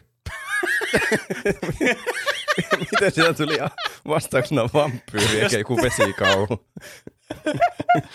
En mä itse asiassa tiedä. Siellä on niinku kaikkia Ei artikkeleita niinku tuhansia vuosia jossakin, että Egypt, mun näissä Egyptissäkin oli näitä, niitä sanottiin the gold one. Niin sitten niinku se alkaa tutkimaan näitä ja sitten se on niinku Ei silleen, okei, okay, tää on niinku vampyyri tää Edward. Jostakin WebMDstä vaan löytää siltä joku diagnoosi, että vittu vampyyri. Se sitten kohtaa sen siellä koulussa, että hei, meidän pitää puhua, ja sitten se Edward sille, no niin mennään metsään tuonne puhumaan. Ja sitten se As sille, people usually do. ne kävelee sitten siltä parkkipaikalta sinne metsään, minne se juoksi aiemmin piilo. Niin, niin. Sitten se pelaa sille, mä tiedän mikä sä oot. Ja sitten se, Edward, tää on aika hauska kohtaus myös, kun se sanoo sille sille, say it out loud. ja sitten se on sille, you are a vampire. Ja sitten se on sille, kyllä, minä olen hirviö, minä himoitsen sinun vertasi ja sinun pitäisi pysyä kaukana minusta. Miksi se on noin creepy? en mä tiedä. Tässä elokuvassa sillä, se on kyllä aika creepy. Joo, ne sitten päätyy yhteen siitä. Ne, niillä on tunteita toisiaan kohtaan. niin kai looginen jatkumo on, että Ei voi yhteen. olla vittu mahdollista. Tämä on niinku, tää on niinku paska fanfikki. Mutta siis tämmöisestä OCsta, joka on nyt keksinyt se Stephanie Meyer, kun se on vaan M- Meyersta, mikä vittu lie, niin keksinyt tämmöisen. Miten tämä on voinut menestyä näin hyvin? Joo, ne alkaa sitten siitä seurustelemaan. Olikohan se, että ne käy jossakin vielä tässä leffassa jossakin kaupungilla ja sitten se vielä kerrankin pelastaa sen hengen ja sitten ne on sille, että no niin, nyt, nyt tää on niinku, sä oot pelastanut mun hengen joka heesti. Nyt me ollaan niinku vaan pari. Nonni, Niin kai ne säännöt sanoo. vissiinkin. sitten ne siellä ihan julkisesti, muistaakseni koulussakin on silleen, että no niin. On niillä tietenkin se ongelma, että se himoitsee sitä sen verta ja haluaa juoda sen itseensä. Mutta Niin, mihin, siis, Se on parisuhteessa vähän jotenkin haastava tietenkin, on joo. että haluaa niin kuin, koko ajan syödä sen toisen. Niin. Niin, kyllä. Ö, siis mikä tässä on tämä konflikti tässä sitten tässä elokuvassa? Mihin tää, niinku, onko se se, että se haluaa vaan haluaa syödä, tai siis haluaa sen veren? Se on aika se on iso niinku tässä konflikti koko, kyllä. koko juttu tässä tavallaan. Mutta tulee tässä vielä pahikset yllättäen jossakin Siis tässä on vaiheessa. pahiksiakin tässä Yes. elokuvassa Joo, eläviä. tuolla on tapahtunut siellä Forksissa semmoisia murhia, jotka on ihan selvästi niinku, hmm, löysin tämän ruumiin ja hänet on imetty kuiviin verestä. Mikähän tämän aiheuttaa? Sitten pelaa haku. sos, että Imetty kuiviin. Mikä tämä on? Aa, vampyyri. pelaa vähän sille sos, että tämä on, on et, et syö ihmisen niinku verta. Ja sitten ei, ei me juo vaan eläimen verta, että me ollaan periaatteessa niinku vegetaristeja. Niin se sanoo. Tuu vaikka käymään meidän täällä tuota, talolla. Me asutaan kaikki kuulijat siellä yhdessä talossa, niin tuu vaikka Siis- tuu, tuu. Meillä on, meillä on tämmöisiä vegaanivampyyrejä, niin tuu, tuu käymään meidän talossa. Täällä on joku seitsemän vampyyriä, niin ei, ei tässä mitään hätää. Se on Niin. täällä syvällä metsässä, tule tänne. Me voidaan näyttää, kuinka me niistä ainoastaan eläimistä imetään verta. Oi Niin. Eli ne, se vie se sitten sinne perheen luo. Siellä on niinku, joo, seitsemän vampyyriä siellä asuu yhteensä, eli on niinku isävampyyri ja äitivampyyri, ne ei käy siellä lukiossa, mutta se on niinku periaatteessa näiden perheen äiti ja isä. Niin. Joo. Ja sitten, vitsi mä en muista niiden nimeä, kun Carlisle on se isä ainakin. Aha. Ja ne on niinku, siellä on niinku kolme pariskuntaa. Se on mun mielestä aika hassu, että ne sille asuu yhdessä. Ne on niinku semmoinen Siis se Serranon perheen perhe. sisällä. Joo. Ei ne ole oikeasti toisilleen sukua. Okay, se joo. isähahmo on vissiin ollut vähän niin kuin ensimmäisenä vampyyri, ja sitten ne, kettä ei saa niin kuin tarkoituksella muuttaa vampyyriksi täällä, että ne on aina ollut silleen, että se Edward esimerkiksi muuttui joku reilu sata vuotta sitten vampyyriksi, silloin kun se oli jossakin Espanjassa ja sai jonkun Espanjan taudin, vai mikä se on, johon kaikki ihmiset kuoli silloin. Aivan. Niin, niin. Se oli kuolemassa ja tämä lääkäri, tämä se isähahmo, tämä Carlisle. Niin, niin. Se sitten muutti sen vampyyriksi, kun se olisi muuten kuollut siihen tautiin. Niin siis miten Mm. voi muuttaa toisen vampyyriksi? Sitä purraa ja siihen tulee sitä myrkkyä ja sitten se pitää alkaa vaikuttaa siinä muutama päivä. Mutta sitä ei Okei. saa imeä kuiviin. Niin, että se helposti Siis- käy silleen, että ah. kun vampyyrit on, niin kuin, ne himoitsee tosiaan sitä ihmisen verta, niin siinä helposti käy silleen, että ne sitten vaan niin kuin tappaa sen siinä. Pitää osoittaa semmoista itsehillintää siinä, jos haluaa muuttaa jonkun vampyyriksi. Okei. Niin, niin tällä tavalla ne on niinku vuosikymmenien varrella. Jossakin leffassa näkyy semmoisia flashbackkejä, että okei, tämä Alice muuttui täällä 40-luvulla vampyyriksi esimerkiksi, ja sitten Mm. ne on niinku eri aikaa muuttunut vampyyriksi ja muut, muodostanut semmoisen oman vampyyrikommuunin sitten sinne. Niin, niin, aivan. Eli siellä on kolme pariskuntaa ja Edward, ja nyt tämä sitten Bella liittyy vähän niin kuin Olisi sen kyllä perheeseen. outoa niin kuin viettää yli sata vuotta samojen ihmisten kanssa. No en mä tiedä, en mä voi elää yli satavuotiaaksi vaan ton, ton ikäisenä. Tai tuommoisessa, niin teettekö kaksikymppisen kropaassa. Niin. Mm. Niin vaikea sanoa. Mutta olisi jotenkin, toi, toi jotenkin outo toi konsepti. Tai siis, okei, okay, Niin. mun mielestä toi ihan niinku, tuo ajatuksen tasolla mun mielestä ihan hyvä sille, että okei, tavallaan se on joku lääkäri, että tekee niistä vampyyrejä sen takia, että se pelastaa niiden hengen, kun ne ei muuten pelastuisi. Et tossa, niinku, tossa on tämmönen, tiedätkö, semmonen järjen murunen mukana silleen tässä Loreessa. Mutta jotenkin tästä herää sitten enemmän kysymyksiä sit siihen, että tavallaan, eh, että miksi nämä on täällä, vittu keskellä ei mitään jossakin tämmöisessä pikkukaupungissa ja sitten nämä elää tämmöisessä omassa kommunissa. Missä on ne muut vampyyrit, onko tässä muita vampyyrejä? On Mm. niitä kaikki alle. Okei, kaikkia, niitä on joka paikassa, ne on kai soluttautunut joka paikassa. Miten ne ei tunnista, että nämä on satavuotiaita, että jos nämä, niinku, nämä ei vanhene ollenkaan, niin eihän nämä voi asua samassa paikassa pitkään. Ne vaihtaa kolmen vuoden välein paikkaa. Siinä on niinku, Aa, aivan. niiden siellä seinällä, siellä kämpeällä on niinku valmistumislakkeja aina lukion niinku päättäreistä. Ja niitä on niinku ne sille ihan sikana siinä. lukiosta. Joo, ne aina tekee sillä, että ne niinku valmistuu lukiosta ja sitten se koko perhe muuttaa ja sitten vähän niin kuin ne aloittaa lukio aina alusta. Aivan. Just. Mun mielestä isompi kysymys, että miten ne jaksaa sen lukion käydä aina Niin, uudestaan, kyllä, että miksi ne on kyllä. opiskelee.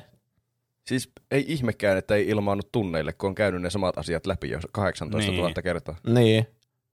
Siis toi on kyllä elämää isompi kysymys. Jossakin leffassa on semmoinen, että se kysyy opettaja siltä, että kuuntelitko sä yhtään, kun meillä oli tämä aiheena, tämä asia, ja sitten se on silleen, selittää ihan ulkomuistista sen kaiken, mitä se opettaja sanoi. Että niin kuin selvästi se on käynyt lukion niin kuin 30 kertaa siinä vaiheessa jo, niin muistaa Niin kaiken ulkoa. hyvätkin puolensa tietysti, että niin sä pääset sen, sä tiedät kaikki vastaukset jo valmiiksi, sulla on pelkkää vapaa-aikaa.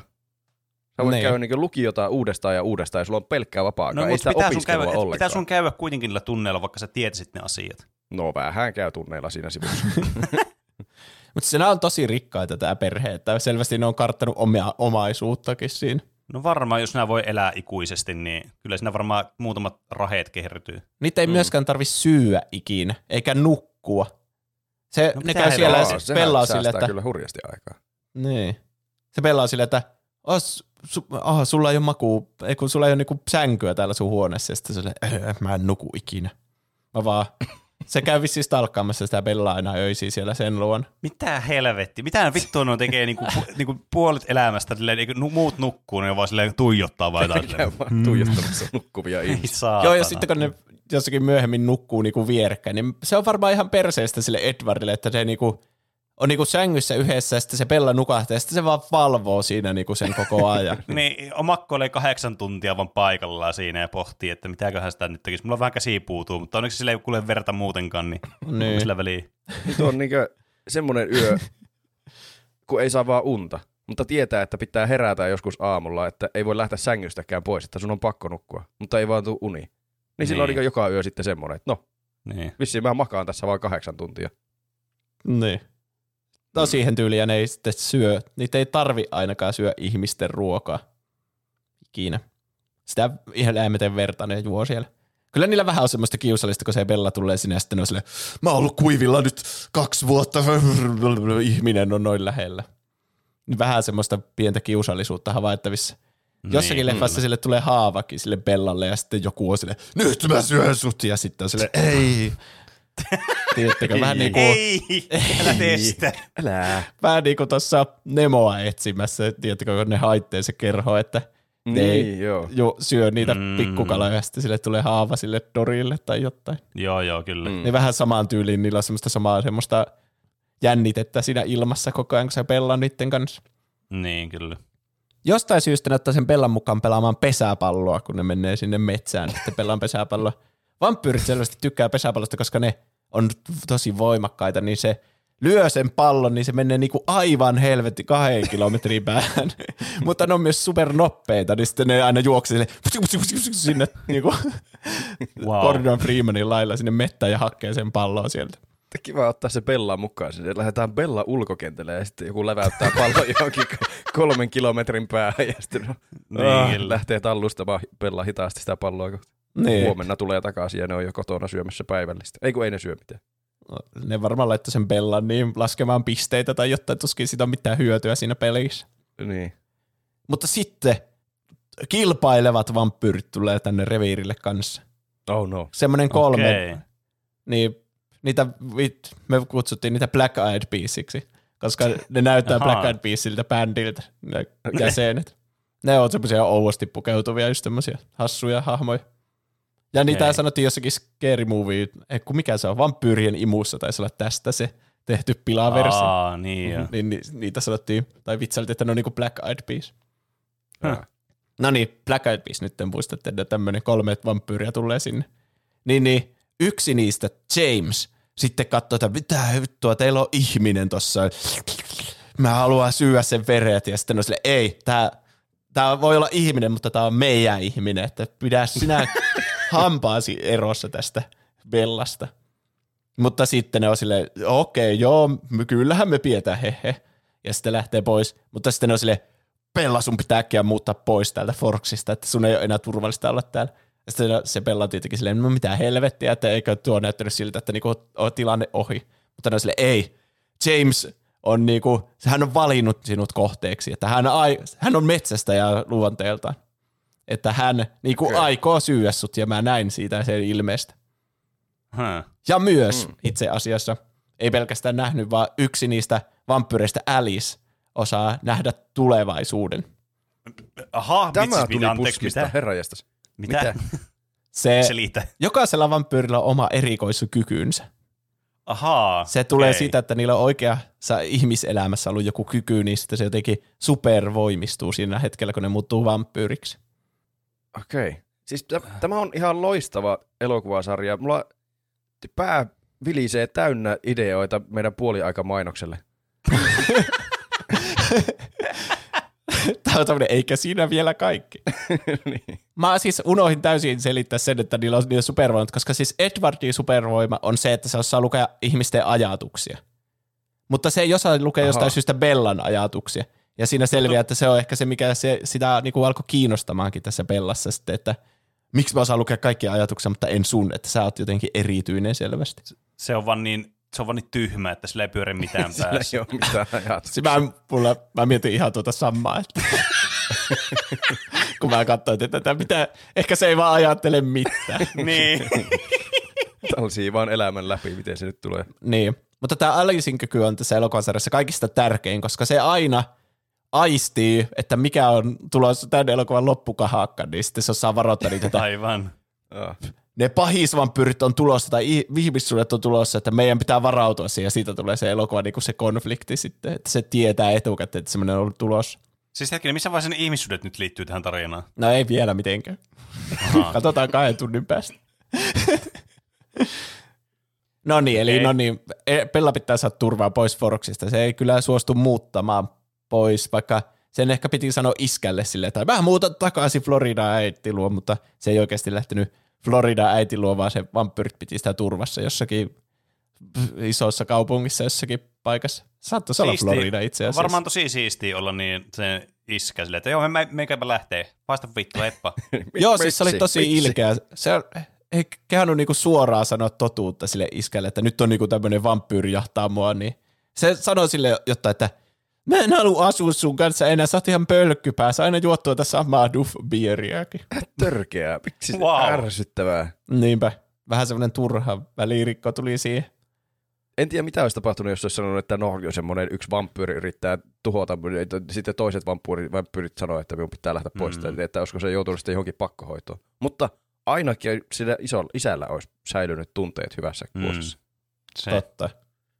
No niin, sitten ne pitää sitä semmoisessa tukikohdassa sitä ja se Alice osaa nähdä sen tulevaisuuden, niin se sitten vahtii, että tulevaisuus pysyy kuosissa. Tai oikeastaan se ei näe niinku tulevaisuutta, vaan se näkee sen hetkisten niinku aikeiden perusteella tapahtuvan tulevaisuuden. Aivan. Ahaa. Eli jos joku aikoo hyökätä sun kimppuun, niin sä sitten näet sen, että se hyökkää sun kimppuun, mutta sä silti voit estää sen, että se ei ole niinku semmoinen kiveen hakattu tulevaisuus vähän. Niin, niin, aivan, Joo. joo, joo. niin se sitten näkee, että haa, se James aikoo syyä Bellan jossakin tämmöisessä balle, baleettistudiossa. Okei. Okay. Ja sitten se on silleen, baleettistudiossa, ehkä se on se, missä minä harrastin baleettia silloin lapsena. Niin, niin sitten se on se, aa, kyllä voi olla. Niin se Bella sitten menee vähän niin kuin syötiksi sinne sille Jamesille, että niin kuin, ei, ei meillä oikein muuta tapaa kuin, niin kuin vaan tappaa se.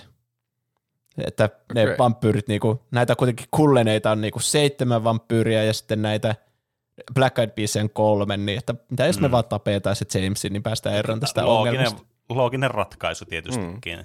Ja se Bella menee sinne syötiksi ja sitten niin se on aika outo kohtaus kanssa, kun se on niinku alkaa, että no niin, nyt mä suosin tänne sitä verta, niin se alkaa myös kuvaamaan sitä Bellaa, kun se vähän niinku uhkailee sitä, niin siitä tulee vähän creepy olo kanssa. Joo. Kuvaamaan. Joo, Ai, se kamer- kuvaa kameralla. sitä, niin, videokameralla. Ihan niin kuin se olisi joku vitsi Zodiac Killer tai joku. Ihan tosi outo. Niin.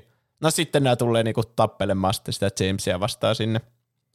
Öö, näiden vampyyrien tappelu on jännää, kun niillä on niitä supervoimia ja kaikkea. Ne Niin. aika paljon käyttää näissä leffoissa semmoista vaijeria, kun ne hyppii Niin, niin, että ne on joo. niinku vaijerilla ihan selvästi, kun ne lentää siinä sille hitaasti.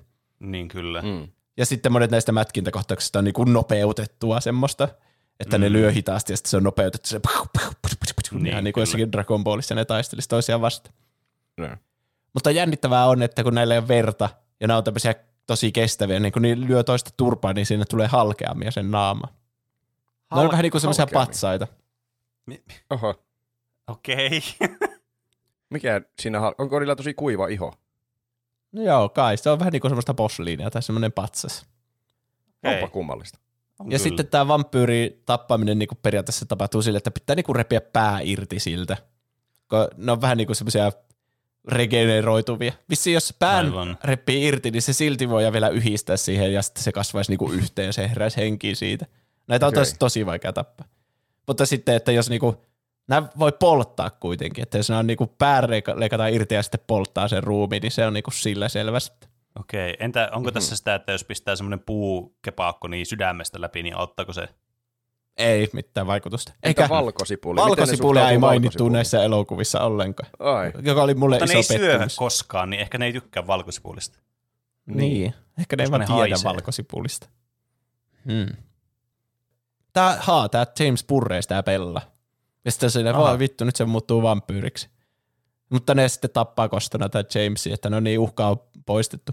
Ja sitten tulee jännittävä loppukohta, kun sen Edwardin pitää imeä se myrkky tästä Bellasta, ettei se muutu vampyyriksi. ai niin Häh? voi tehdä. Joo. Siis toi on niinku Mm. jotenkin käärmeen myrkkyä, että voi vaan niinku imeä ton. Niinku. Se- Mutta siis eikö se saa myrkkyä siltä Edwardilta sitten, kun se... Niin. Ei, ei, kyllä se voi eri... Mä tiedän. ei, ei. Ah, ne tekee, kun se puree sitä vaikka kätteen, niin sitten se laittaa joku vitsi vyön hirveän tiukasti siihen kätteen. No niin, se on nyt eristettynä sen verenkierrosta. Ja sitten varmaan se niin kuin Edward laittaa huulet siihen niin kuin valmiiseen purureikiin ja imee siitä sen veren, että se ei niin kuin tee Aa, uutta niin se kaiken puruhaa. veren Se vaan pois. imee siltä kädestä kaiken veren. Kuulostaa tosi turvalliselta. Hei, se, on, kiristys sinne ensiksi ja sitten imetään kaikki veri pois. se isähahmo on myös paikalla, niin kaikki hyvin. no niin, että totta, se on lääkäri. lääkäri paikalla. Aa, niin, totta. Ja miettikää, se on ollut lääkärinä niin kuin ihmisille ja nähnyt hirveänä verta, niin miettikää, mitä houkutuksia se on saanut kestää No, sillä on ollut niitä suurimpia Joo. houkutuksia varmastikin. On, mm. se on se Twilight-houkutus. Kyllä. Niin. Niin, ja sitten se Edward onnistuu imemään siitä sen veren. Siinä on niinku hirveä semmoinen, voi ei, mutta mitä jos se nyt niinku sitten alkaakin syömään sitä pellaa sitten itse, Niin että joo, se vähän niinku totta, innostuu jää- liikaa sitä veren mausta ja sitten se on meno. Kyllä. Mutta näin ei käy. Se pella selviää hengissä, se on sairaalassa jonkun aikaa. Siinä on myös huvittava, kun se Edward on niinku, hän on koko ajan ollut sairaalassa katsomassa sua ja se nukkuukin tuossa penkillä ja tälleen. Sitten näyttää se Edward, kun se nukkuu siinä sairaalan vieressä ja se juttelee jotain henkilökohtaisia keskusteluja sen äidin kanssa, se Bella. Niin kun se tuli katsoa sitä sinne sairaalaan. Oman Siis- äitinsä kanssa. Okei. Okay. Niin, Mutta- ja sitten se Edward vaan nukkuu siinä, mutta heti kun se äiti lähtee, niin se Edward nousee siinä. No niin. Koska ei se tietenkään nuku, se vaan esittää Niin mä mietin, nukkuvansa. että eihän se osannut nukkua. Niin. Niin se on vaan kuunnellut kaikki mahdolliset keskustelut, kun se Bella on ollut siellä sairaalassa ja maannut siinä koomassa sen veren hukan takia. Okei. Mm-hmm. Ja se jäi henkiin. Onnellinen loppu. Ja Vai sitten- oliko? Vai oliko, koska Vai oliko? jatko-osassa Pitääkö tämä jakaa jossakin vaiheessa kahteen osaan? No, mennään eteenpäin silti. Katsotaan, mitä tapahtuu. Twilight uusi kuu on seuraava elokuva. Se tuli heti seuraavana vuonna 2009. Joo. Tuossahan siis tapahtui loppujen lopuksi todella vähän tuossa ensimmäisessä Mm. elokuvassa. Niin. Sillä ei niin mitään oikeaa tapahtumaa. Siellä oli hyvin Ne vähän niin itse plottia. Niin. Se tapasi koko vampyyriperhe ja tässä oli kaikki pohjustus, mitä vampyyrit myös on. Niin. Mutta olisi voinut käydä semmoisen 10 minuutin, tiedätkö, semmoisen, tai niinku, siis en tarkoita tätä sun, mitä selität, mun mielestä tämä oli paljon parempi tälleen selitettynä. Mutta siis tämä elokuva olisi voinut olla semmoinen 10 minuutin semmoinen introduction tähän vampyyrielämään ja sitten, sitten mennään näihin asian ytimeen. Niin. Asian ytime. Mä- Nämä kaksi seuraavaa elokuvaa, mulla menee aivan täysin sekaisin. Mun mielestä nämä oli aika tylsiä ehkä. Okei. Okay.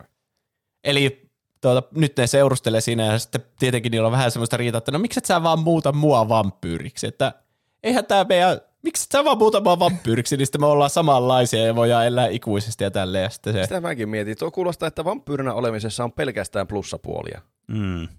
no ne vampyyrit, osa, se Rosalind tai mikä sen nimi onkaan, yksi niistä Edwardin siskoista, niin on silleen, että sä senkin kiittämätön pikku bitch, että miksi sä niin haluat muuttua vampyyriksi, että jos mä osaisin valita, niin mä en olisi ikinä halunnut muuttua vampyyriksi, että mun oli, mut vaan pakotettiin tähän, kun mä olin kuolemassa ja sille, että Mutta sä, miksi? sä oot nuori ja sulla on koko elämä eessä ja sitten, että sä haluat niinku periaatteessa kuolla, kun sä muutut Täh? vampyyriksi. Mutta siis sillähän on sit paljon enemmän nuoruutta. Sillä on ikuisesti nuoruutta edessä sillä Rosalindilla. Niin, mäkin ajattelisin, mutta ilmeisesti se ei ole niinku semmoista täyttä elämää, sitten, jos ei voi niinku nukkua tai mitään, ja joutuu koko ajan Niin. sitä verta jostakin kaivamaan ja tälleen. Niin, mm. ei voi elää semmoista normaalia elämää. Mutta siis niinku paperilla tuo kuulostaa aivan mahtavalta tuo elämä. Niin. Siis mä tykkään nukkua. Nukkuminen on mukavaa. Mutta jos mun ei, sta- mun ei tarvis nukkua, niin mulla olisi elämässä ihan uskomattoman paljon aikaa tehdä kaikkia mahdollisia harrastuksia. Hmm. Varsinkin jos Totta. mä eläisin ikuisesti ja olisin koko ajan samanikäinen. Vai olisiko se, että jos sä eläisit ikuisesti, niin jaksaisitko sä tehdä sitten mitään, koska sulla olisi vaan semmoinen, että no mä voin vaikka sadan vuoden päästä tehdä tuo asia. No se se kiva olla se mahdollisuus, että mä voin sadan vuoden päästä tehdä. Nyt, nyt mä en voi sadan vuoden päästä tehdä sitä asiaa. Niin. Mutta joo, siitä tulee pikku draama kuitenkin. Munkin mielestä se Aivan. vampyyrielämä kuulostaa aika hyvältä.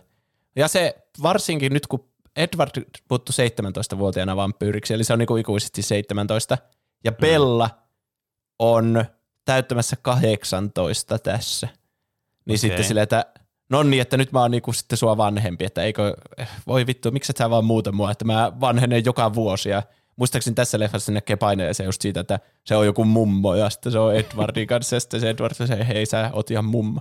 Pitäisikö nyt, nyt muuttaa vampyyriksi? Voidaan elää tämmöisenä teini-mummokompona sitten loppuun. toi, olisi, toi on muuten, huh, huh, tossa olisi muuten sellainen plot twist, että siinä kyllä niinku räjähtäisi tajuunta. Minkä Niin. ikäisenä te haluaisitte muuttua vampyyriksi? Ää, Varmaan, hmm.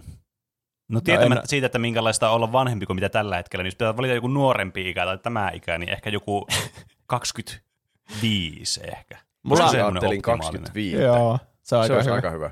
Siis ei mulla ole niinku aika monesti on elämässä ajatellut, että nyt mä oon parhaassa iässä, mutta nyt kun on ollut selkäkipeänä viimeiset kaksi kuukautta, niin mä sanoisin, että mä oon jo ylittänyt sen parhaan Niin. Että 27 ehkä oli ihan ok, mutta 28 on ihan perseestä. Niin. Tuntuu, että siis joskus niin kaksikymppisenä silloin ei Mm. varmasti ollut jotenkin henkisesti semmoisella tasolla, mitä haluaisi olla loppuelämänsä. Niin, mutta Mutta toisaalta sä, tuntuu- henkisesti, se, sä henkisesti voit kehittyä kuitenkin. Niin, no joo, totta. Mutta että mietin, että kaksi vitosena oli kuitenkin kroppa vielä sillä lailla, että Mm. se pysyy suht kuosissa. Että Kyllä. sillä pystyy tekemään asioita. Nyt se alkaa hajota käsiin. Niin ehkä Kyllä. kaksi vitonen olisi hyvä semmoinen kompromissi. Mm. niin. Ja onhan niillä siis niitä, ne on tosi nopeita ja kaikki voimat ja kaikki, niin eihän se nyt vastaa semmoista normaalia 25-vuotiaista kuitenkaan. Että Mm. Niin, no joo.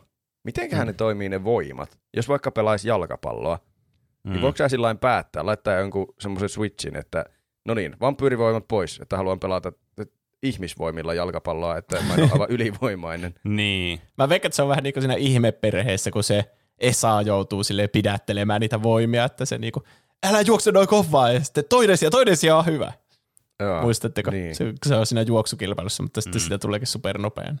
Voisi sekin olla aika vaikea. Mutta ihan hyvinhän voisi olla joku vampyyrisarja sitten erikseen, missä vampyyrit pelaa keskenään semmoista aivan niin Niin, ylinopeutta. kyllä. Jep. Niitä pidetään piilossa ihmisiltä. No mutta voisihan ne, Ne voi pitää omaa, onhan niillä pesiskerhokin. No joo. Niin. No mutta nyt tämä Edward on silleen, nyt riittää, että se vähän niin kuin ilman varoitusta sille pelalle sille, me muutetaan nyt, etkä, eikä kerrota minne, että tämä juttu ei toimi ja me ollaan jo liikaa nyt Mm. pilattu sun elämää ja tälle.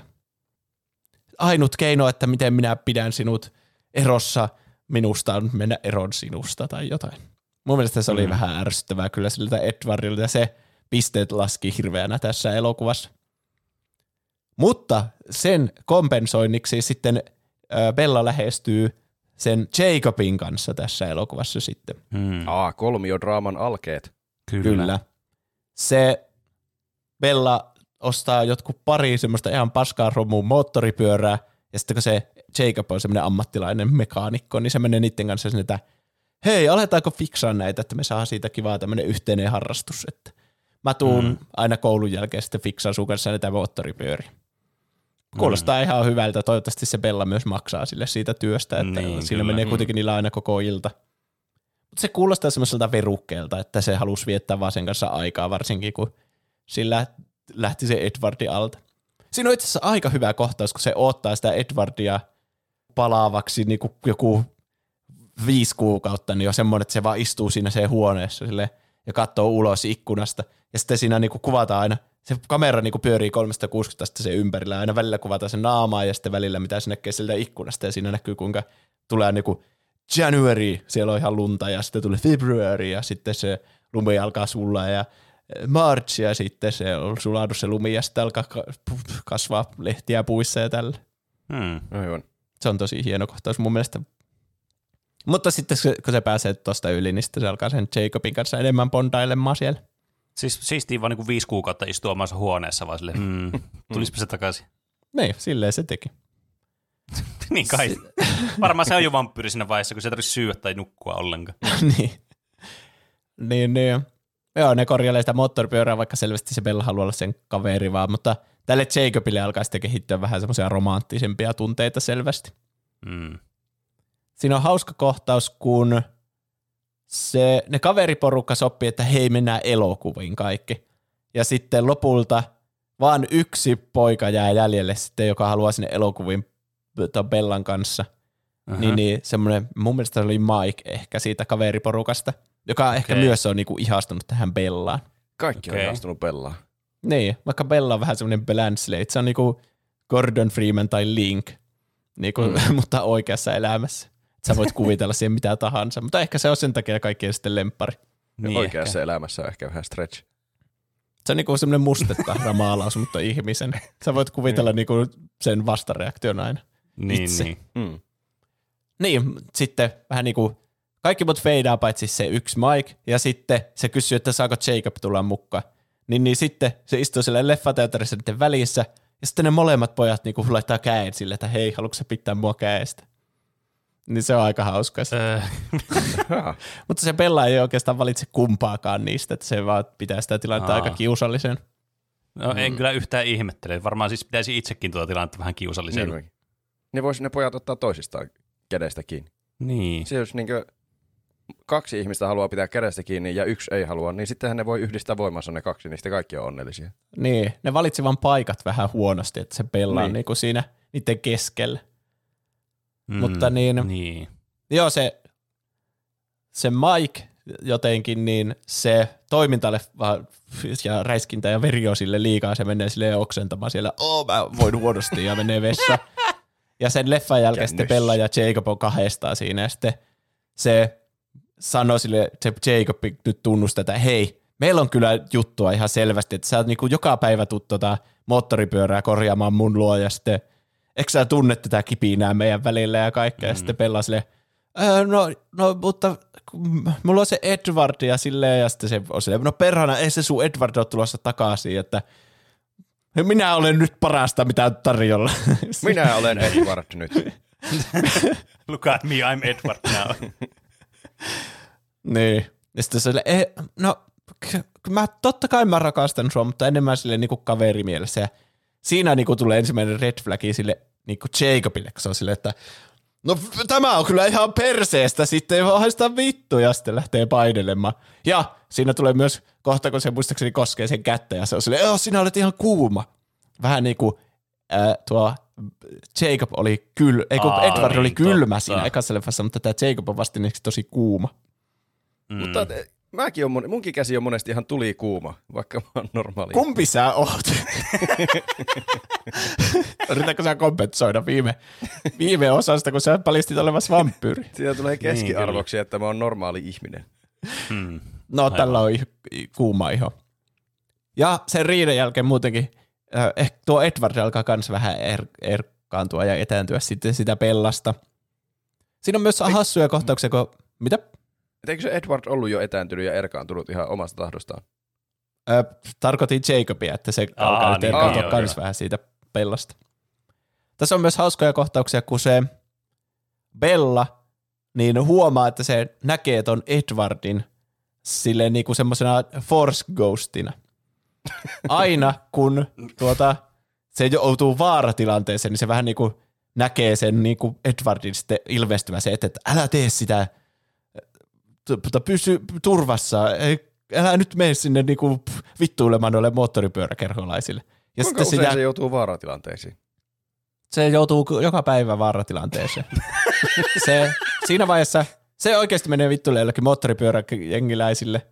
Ja sitten myös, kun ne saa ne moottoripyörät valmiiksi, niin se ajaa ihan helvetin vaarallisesti ilman kypärää. Ja sitten se ilmestyy se Edward sille semmoisena Force Ghostina, että ei, hidasta nyt vähän.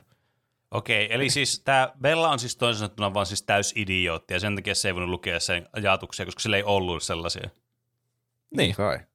Niin se jää koukkuun vähän niin kuin semmoiseen adrenaliiniin ja vaaratilanteiden hakemiseen tässä leffassa, että se näkee aina silloin se Edwardin ilmestyvä sille. Hmm. Ah, okei. Okay.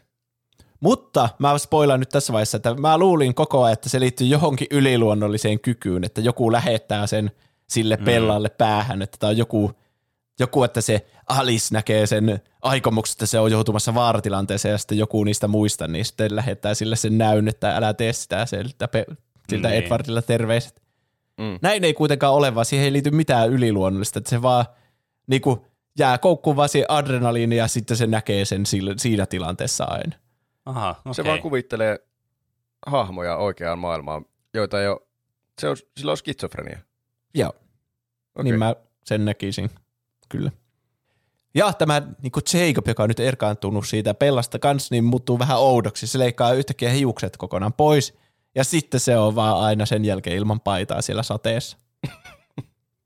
Koska paljastuu, että nyt on tullut tuon niin Ed, Jacobin vuoro muuttua sudeksi aina vaaran uhatessa.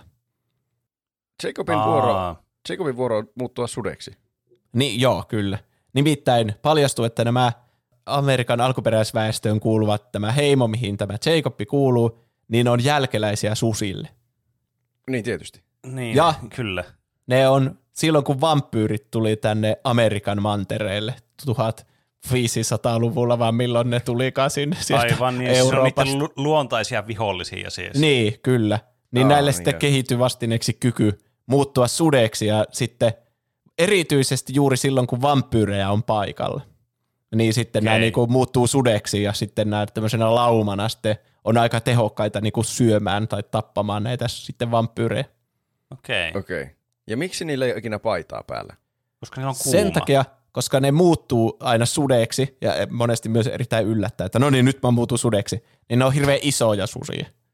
Ja okay. kaikki niiden vaatteet vaan niinku repeytyy niiden päällä. Aa, aivan. Paitsi housut vissiin No. ilmeisesti, kun niillä on housut jalassa. Housut kuitenkin. repeytyy myös, että tässä on kohtia, Ahaa. että ne on niinku aivan ilkoisilla, mutta ei tietenkään näytetä mitään, niinku, mm. niin penistä ei näe tässä, jos se sitä Vaikka miettii. kuinka yrittää etsiä. Äh, Siis, Se on, vähän, se on just leikattu siitä kohti, ettei sitä penistä niin, näe. aivan.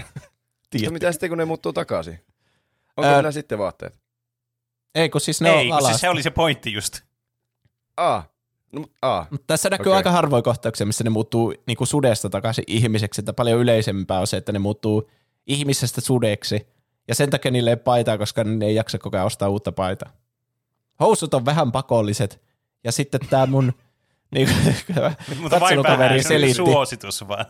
tämä mun katselukaveri selitti, että ne sitoi niiden housut niinku narulla jalkaan aina ennen kuin ne muuttui sudeksi, että ne housut pysyi niillä mes- messissä siinä, kun ne niinku veteli siellä suteena menemään, niin sitten kun ne muuttui takaisin ihmiseksi, niin niillä oli kätevästi ne tallessa ne housut siinä. Se on jotenkin vaikea siis... käsittää päässä, että miten ne sitoo housut narulla jalkaan. Joku. Miksi? Ai sitten, että ne raahaa niitä housuja Niin, sillä lailla, kyllä. vaan mukana, kun ne juoksee sutena. Niin, Joo. kyllä. Eikö siitä ole haittaa? Siis se kuulostaa kyllä siitä, että sillä olisi haittaa. Mihin Kyllä. siitä on haittaa? Jos se tarttuu kiinni kaikkien johonkin. risuihin ja puihin ja sitten Sitten se repeää ja menee rikki ja sitten se oli itse ihan rakennat niinkö semmoisen ihme eläinansaan itsellesi niillä niin, housuilla. Kyllä. Jep. Niin. niin. That's just En how it is. tämmöistä ei näy it. tässä elokuvassa kertaakaan, että mä menen vaan tällä niinku sanalla, että Niin se sanoo, siis että näin joo, tekee aivan. siinä kirjassa. Okei. Okay. Saattoi mielestäni olla pelkkä trollaus. Tietenkin. Ei voi tietää. Ei. Paska puhetta, ei, mutta me ei uskotaan. mitenkään tietää. Ei. Niin, nyt tämä yksi Black Eyed Peasin jäsen, jonka nimeä mä en aivan ollenkaan muista, niin on tullut sille, sinne reviirille, että mä tulin kostamaan, että mä tapaan nyt ton Bellan, koska munkin kaveri tapettiin. Hetki. Okei. No, Mhm. se vähän niin kuin kostaa sille Edwardille, kun Edward tappoi sen Jamesin ja siitä tuntui pahalta siitä toista Black Eyed Peasin jäsenestä, että siltä meni se kaveri, niin se kostaa vähän niin kuin Edwardille, että se tappaa sen Bellan nyt sitten. Okei, okay. Aivan. joo. Ja koska se on tullut tänne niinku kostamaan, niin sen takia sitten ne ihmissudetkin on nyt sitten aktivoitunut ja niitä, Aivan. vähän niin kuin niitä tulee. Tykkään tuossa sanavalissa aktivoitu. niin Kuin transformereita, jotka aktivoituu. Vaaran Ne- uhatessa. Niin ne ilmeisesti aktivoituu vähän niin kuin silloin, kun niitä on lähellä sitten niitä Mm, okay. okay. vampyyrejä uhkana. Mutta se ei ole tämän elokuvan isoin huoli, se, se yksi Black Eyed Peasin jäsen, koska nämä ihmissudet sitten tappaa sen, kun se yrittää hyökätä ja niitä on hirveä lauma ja silleen, Aivan. vittu sä tulit nyt, you came to the wrong neighborhood, motherfucker, ja ne vaan syö sen. Okei, okay. no niin. Se itse asiassa oli vähän antikliimaksi jopa, muistaakseni. Pa- problem No, Black Eyed- solved. Black Eyed Peas on kyllä jotenkin hirveä huono-onninen jengi, kun Oh, aina niillä on joku tommonen suunnitelma ja sitten ne lopulta itse kuolee. niin. niin, kyllä. No myös, niillä on se kolmas Black Eyed Peas ja sen sitten on pääpahiksena sinne kolmannessa elokuvassa. Se, sekin arvatenkin vaan kuolee sitten. Ei hemmetti, tuolta tuli rekka justiin sillä hetkellä, siis- kun mä oon syömässä pellan. Mua ärsyttää, että tämä perustuu vaan siihen, että ne ensin se James halusi niinku, se valitsi kohteeksi, että mä haluan syödä ton, ton pellan. Niin, niin sen jälkeen niinku, se on vaan semmoinen koston kierre, joka sitten aiheuttaa tämän turmion niille koko Black Eyed Peasiin niinku kaikille jäsenille. niin. Mm. Siinä jäi comeback, comeback kiertue jäi siihen sitten. Niin. Mm. Mutta joo, tämä syy on tämä yksi, ja sitten jää jäljelle pelkkä viimeinen, joka nimi oli muistaakseni Victoria sitten näistä okay. Black Eyed Peasin jäsenistä. Niin, niin täl, jälleen tämä Pella niinku kaipaa sitä adrenaliinia, niin se menee hyppäämään kalliolta, joka on oikeasti niinku varmaan joku 60 metriä korkea, silleen niinku suoraan vettä. Okei. Okay.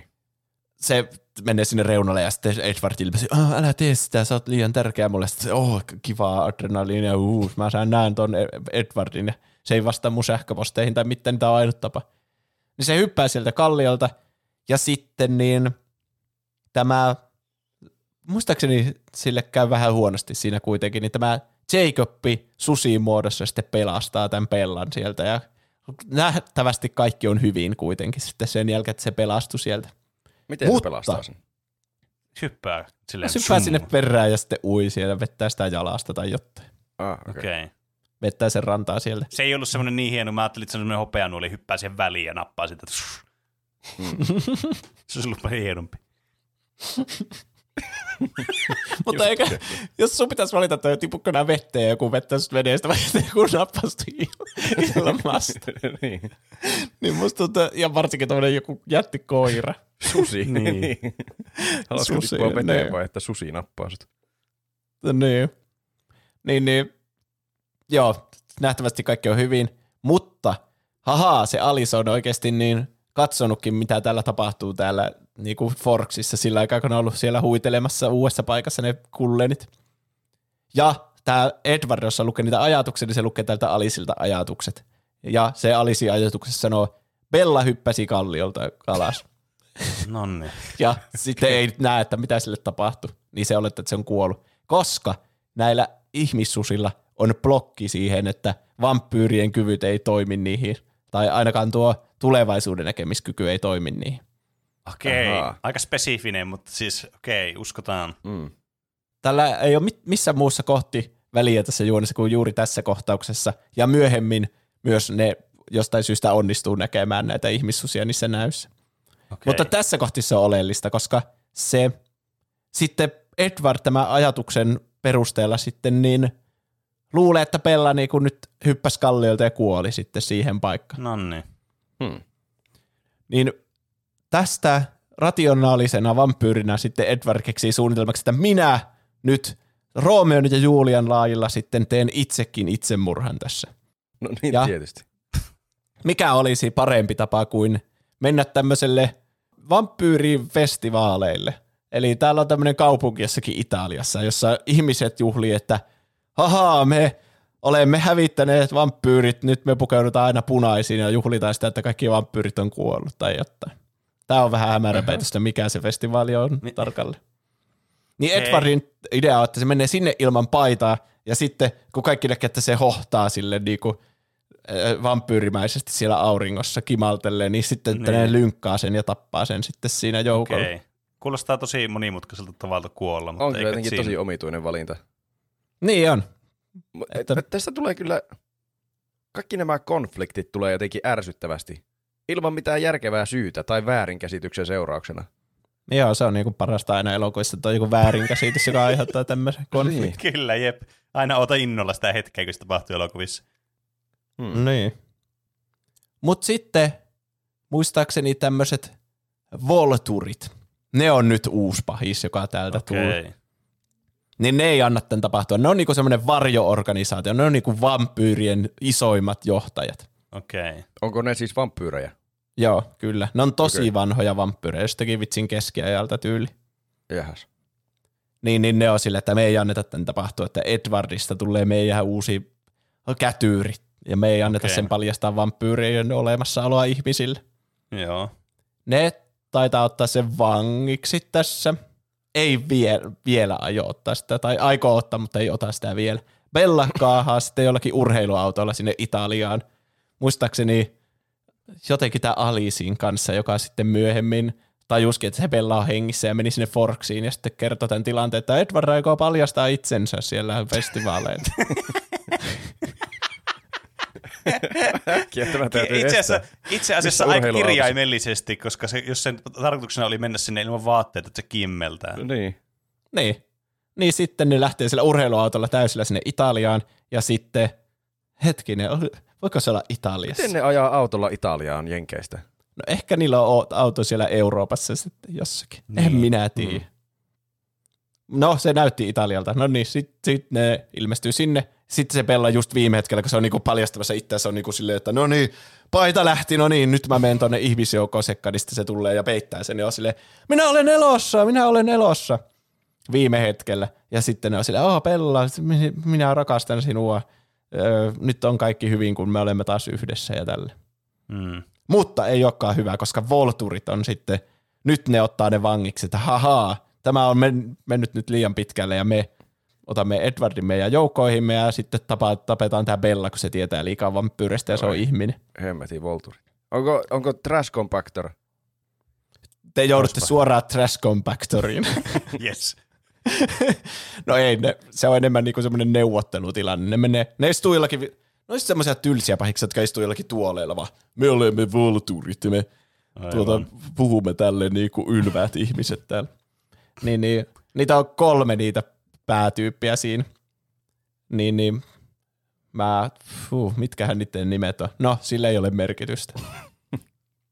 Okei. Okay. Niillä on myös semmoisia pienempiä kätyreitä. Yksi niistä on semmoinen nainen, joka osaa, niinku, sen kyky on aiheuttaa kipua, vähän niin kuin kidutuskirous, mutta se vaan katsoo jotain tyyppejä ja sitten sille kipua, ja sitten se on sille niin se tekee sitä sille Edwardille, että vittu liiku, liity meidän joukkoihin, tai sitten me kidutetaan sua tälle. Ja sitten okay. Bella on sille, ei, älä. Ja sitten sille, hei, mikä tämä Bella on, niin että niin meidän piti tappaa sekin, ja sitten älkää koskeko häneen, ja sitten se nainen niin yrittää kiduttaa sitäkin, mutta sille, sitten huomaa, että mitä, tähän ei toimikaan meidän kyvyt, että nyt on kyllä jotain kummallista tässä tapa, tapahtuu Joo. täällä. Se on vaan, että kipua. Ja pelaa, että minne? Niin, se on vaan niinku yhtä tunteeton koko, koko muun elokuvasarjan aikana tässä, kun se pitäisi tuntea suurta kipua. Niin, kyllä. Se on salaisuuteni. Tunnen aina kipua. hmm. Ah, Sitten tässä tulee pientä taistelua Edwardin ja niiden Volturien välillä. Ja hmm, se on hyvin hämmentynyt se Volturien johtaja kyllä sitä pellasta, mutta jostain syystä ne pää, päästi ne kuitenkin menemään sitten. Se Okei. oli silleen, että nyt mä muistan, se Edward sanoi, että me aiotaan muuttaa se vampyyriksi. Ja sitten muistaakseni se Alice jotenkin pystyi todistamaan tämän sille Volturien johtajalle, että se näkee tulevaisuuden. Ja sitten kun se Volturien johtaja pystyy vähän niin kuin lukemaan myös ajatuksia, että se pystyy lukemaan myös jotain muistoja ja kaikkea, niin kuin mitä sun elä... se vä- vähän niin kuin kun Edward kuulee ajatuksia, että haa, Roope ajattelee tällä hetkellä tämmöistä. Se vähän niin kuin lukee sun koko tietoisuuden, vähän niin kuin, mutta sen pitää koskea sillä hetkellä. Okei. Okay. Niin, niin sitten tämä, muistaakseni se sitten sen alisi, se koskee sitä sen kättä ja on sille, aa kyllä, te aiotte muuttaa Bellan niin vampyyriksi, että eihän tässä sitten ole niinku mitään ongelma. Että. Okay. Niin, että me okei. jouttaisiin tappaa se, jos te pidätte sen ihmisenä, kun ihmiset ei saa tietää, mutta jos te muutatte sen vampyyriksi, niin sitten. Niin se on ihan fine, okei. Okay. Niin. Joten sitten ne pääsee lähtemään, mutta sitten se Bella on tarkoitus muuttaa sitten vampyyriksi tämän näyn mukaan sitten. Heti kun me vaan mennään tuonne kulmaan taakse kun ja ehditään tänne. sitten Niin, kyllä. Se on nyt vähän muuta me muutetaan se sitten vampyyriksi. Ei, ei nyt kerkeä, mutta sitten se ollaan Forksissa takaisin. Mm, Volturit on vaan, että no, sillä on jos, te nyt, lääkäri paikalla. jos te kerran sitten, no niin, jo- jos te nyt lupaatte sitten muuttaa, niin Hmm. antaa mennä. Niin. Sitten ne menee takaisin sinne Forksiin, Kullenit muuttaa sinne takaisin, kun ne tajuaa, että eihän tässä ollut mitään merkitystä tällä, että me asuttiin edes muualla. Mm. Ja ensi leffassa on varmasti hauskaa kolmiodraamaa, kun siellä on sekä Jacob että Edward siellä No yhtä niin, aikaa siellä yes. Forksissa. Mutta sitten pelaa silleen, no niin, no tässä on mun kaula silleen, niin kuin, tossa olisi aika hyvä kohta, että antaa mennä, pur- ime mut kuiviin. Tai siis tee musta vampyyri. niin, niin. Sitten se Edward on silleen, yhdellä ehdolla, no, tuletko vaimokseni? Ja sitten tulee salkkareiden teemamusiikki. Didididin. Aa, okei. Okay. Se niitä jää cliffhangeriin. Ja siihen jää sitten tämä Twilight uusi kuu elokuva. No niin. No niin. Sitä joudutuu sitten ottamaan seuraavan jaksoon, että mitä siinä sitten käy. Tai johonkin jaksoon. Kyllä. Mä en tiedä, onko tämä... Mun mielestä tämä oli aika hauska aihe kyllä. Niin tähän munkin kyllä mielestä. Kyllä tässä sai nauraa tosi paljon. Mä ja... luulen, että tämä on paras tapa kokea tämä tarina. Niin on, munkin mielestä. Mä oon ihan samaa mieltä. Siis kaikki, siis teikö, ei tarvitse tehdä lukupiiriä tästä, kun voi tehdä tämmöisen kuuntelupiiri, jossa Juuso vaan selittää Twilightin kaikille. Niinpä. Niinpä. Aivan mm. mahtavaa. 5 kautta 5. En malta odottaa jatko-osaa. Semmoinen on sitten tulossa, jossa tulee toivottavasti ne loput. Ne loput on siis niinku oikeasti kaksi kirjaa, että se viimeinen on niinku taas, että aamunko osa Niin, yksi ja aamunko osa aivan, kaksi, niin niin, se voi aivan. olla, että se menee nopeammin sitten tällä Kyllä, logiikalla. Niin saadaan ämpättyä seuraavaa osaa sitten. näin on. Mutta mitä muuta te olette tehnyt tässä viikon aikana ja Pene voi aloittaa tällä kertaa. No, tämä varmaan kaikkien huulilla ollut nyt tässä, mutta ollaan, siis, tai siis mä kävin ostamassa sen uuden, uuden The Legend of Zelda, Tears of the Kingdom pelin. No, Mm. Joka siis, mä aloin pelaamaan sitä, mä pelaan nyt sitä jonkin verran. Mä pelasin, silloin kun se tuli ilmestymispäivänä, mä pelasin ihan törkeänä sitten, niin melkein koko päivän pelasin sitä peliä. Sitten ö, lauantaina ja sunnuntaina sitten vähän vähemmän, koska oli kaikkea muutakin sitten siinä. Mutta joka tapauksessa mun semmoinen spoileriton ensireaktio pelistä on se, että tämähän on ihan selvä Game of the Year tämä peli. Et eihän tästä niinku, taas oli tälleen niinku heti alkuvuodesta tulee tämmöinen, että se oli niinku siinä sitten. Mutta mm. Tämä oli just sellainen, mistä mä tykkään, koska tämä oli mun mielestä loistava jatkosa. Samaa, mutta kuitenkin uudella tämmöisellä kivalla twistillä ja semmoisilla tajunnan räjäyttävillä asioilla ja mekaniikoilla. Niin aivan niinku siis loistavaa. Juuri mitä kaipasin.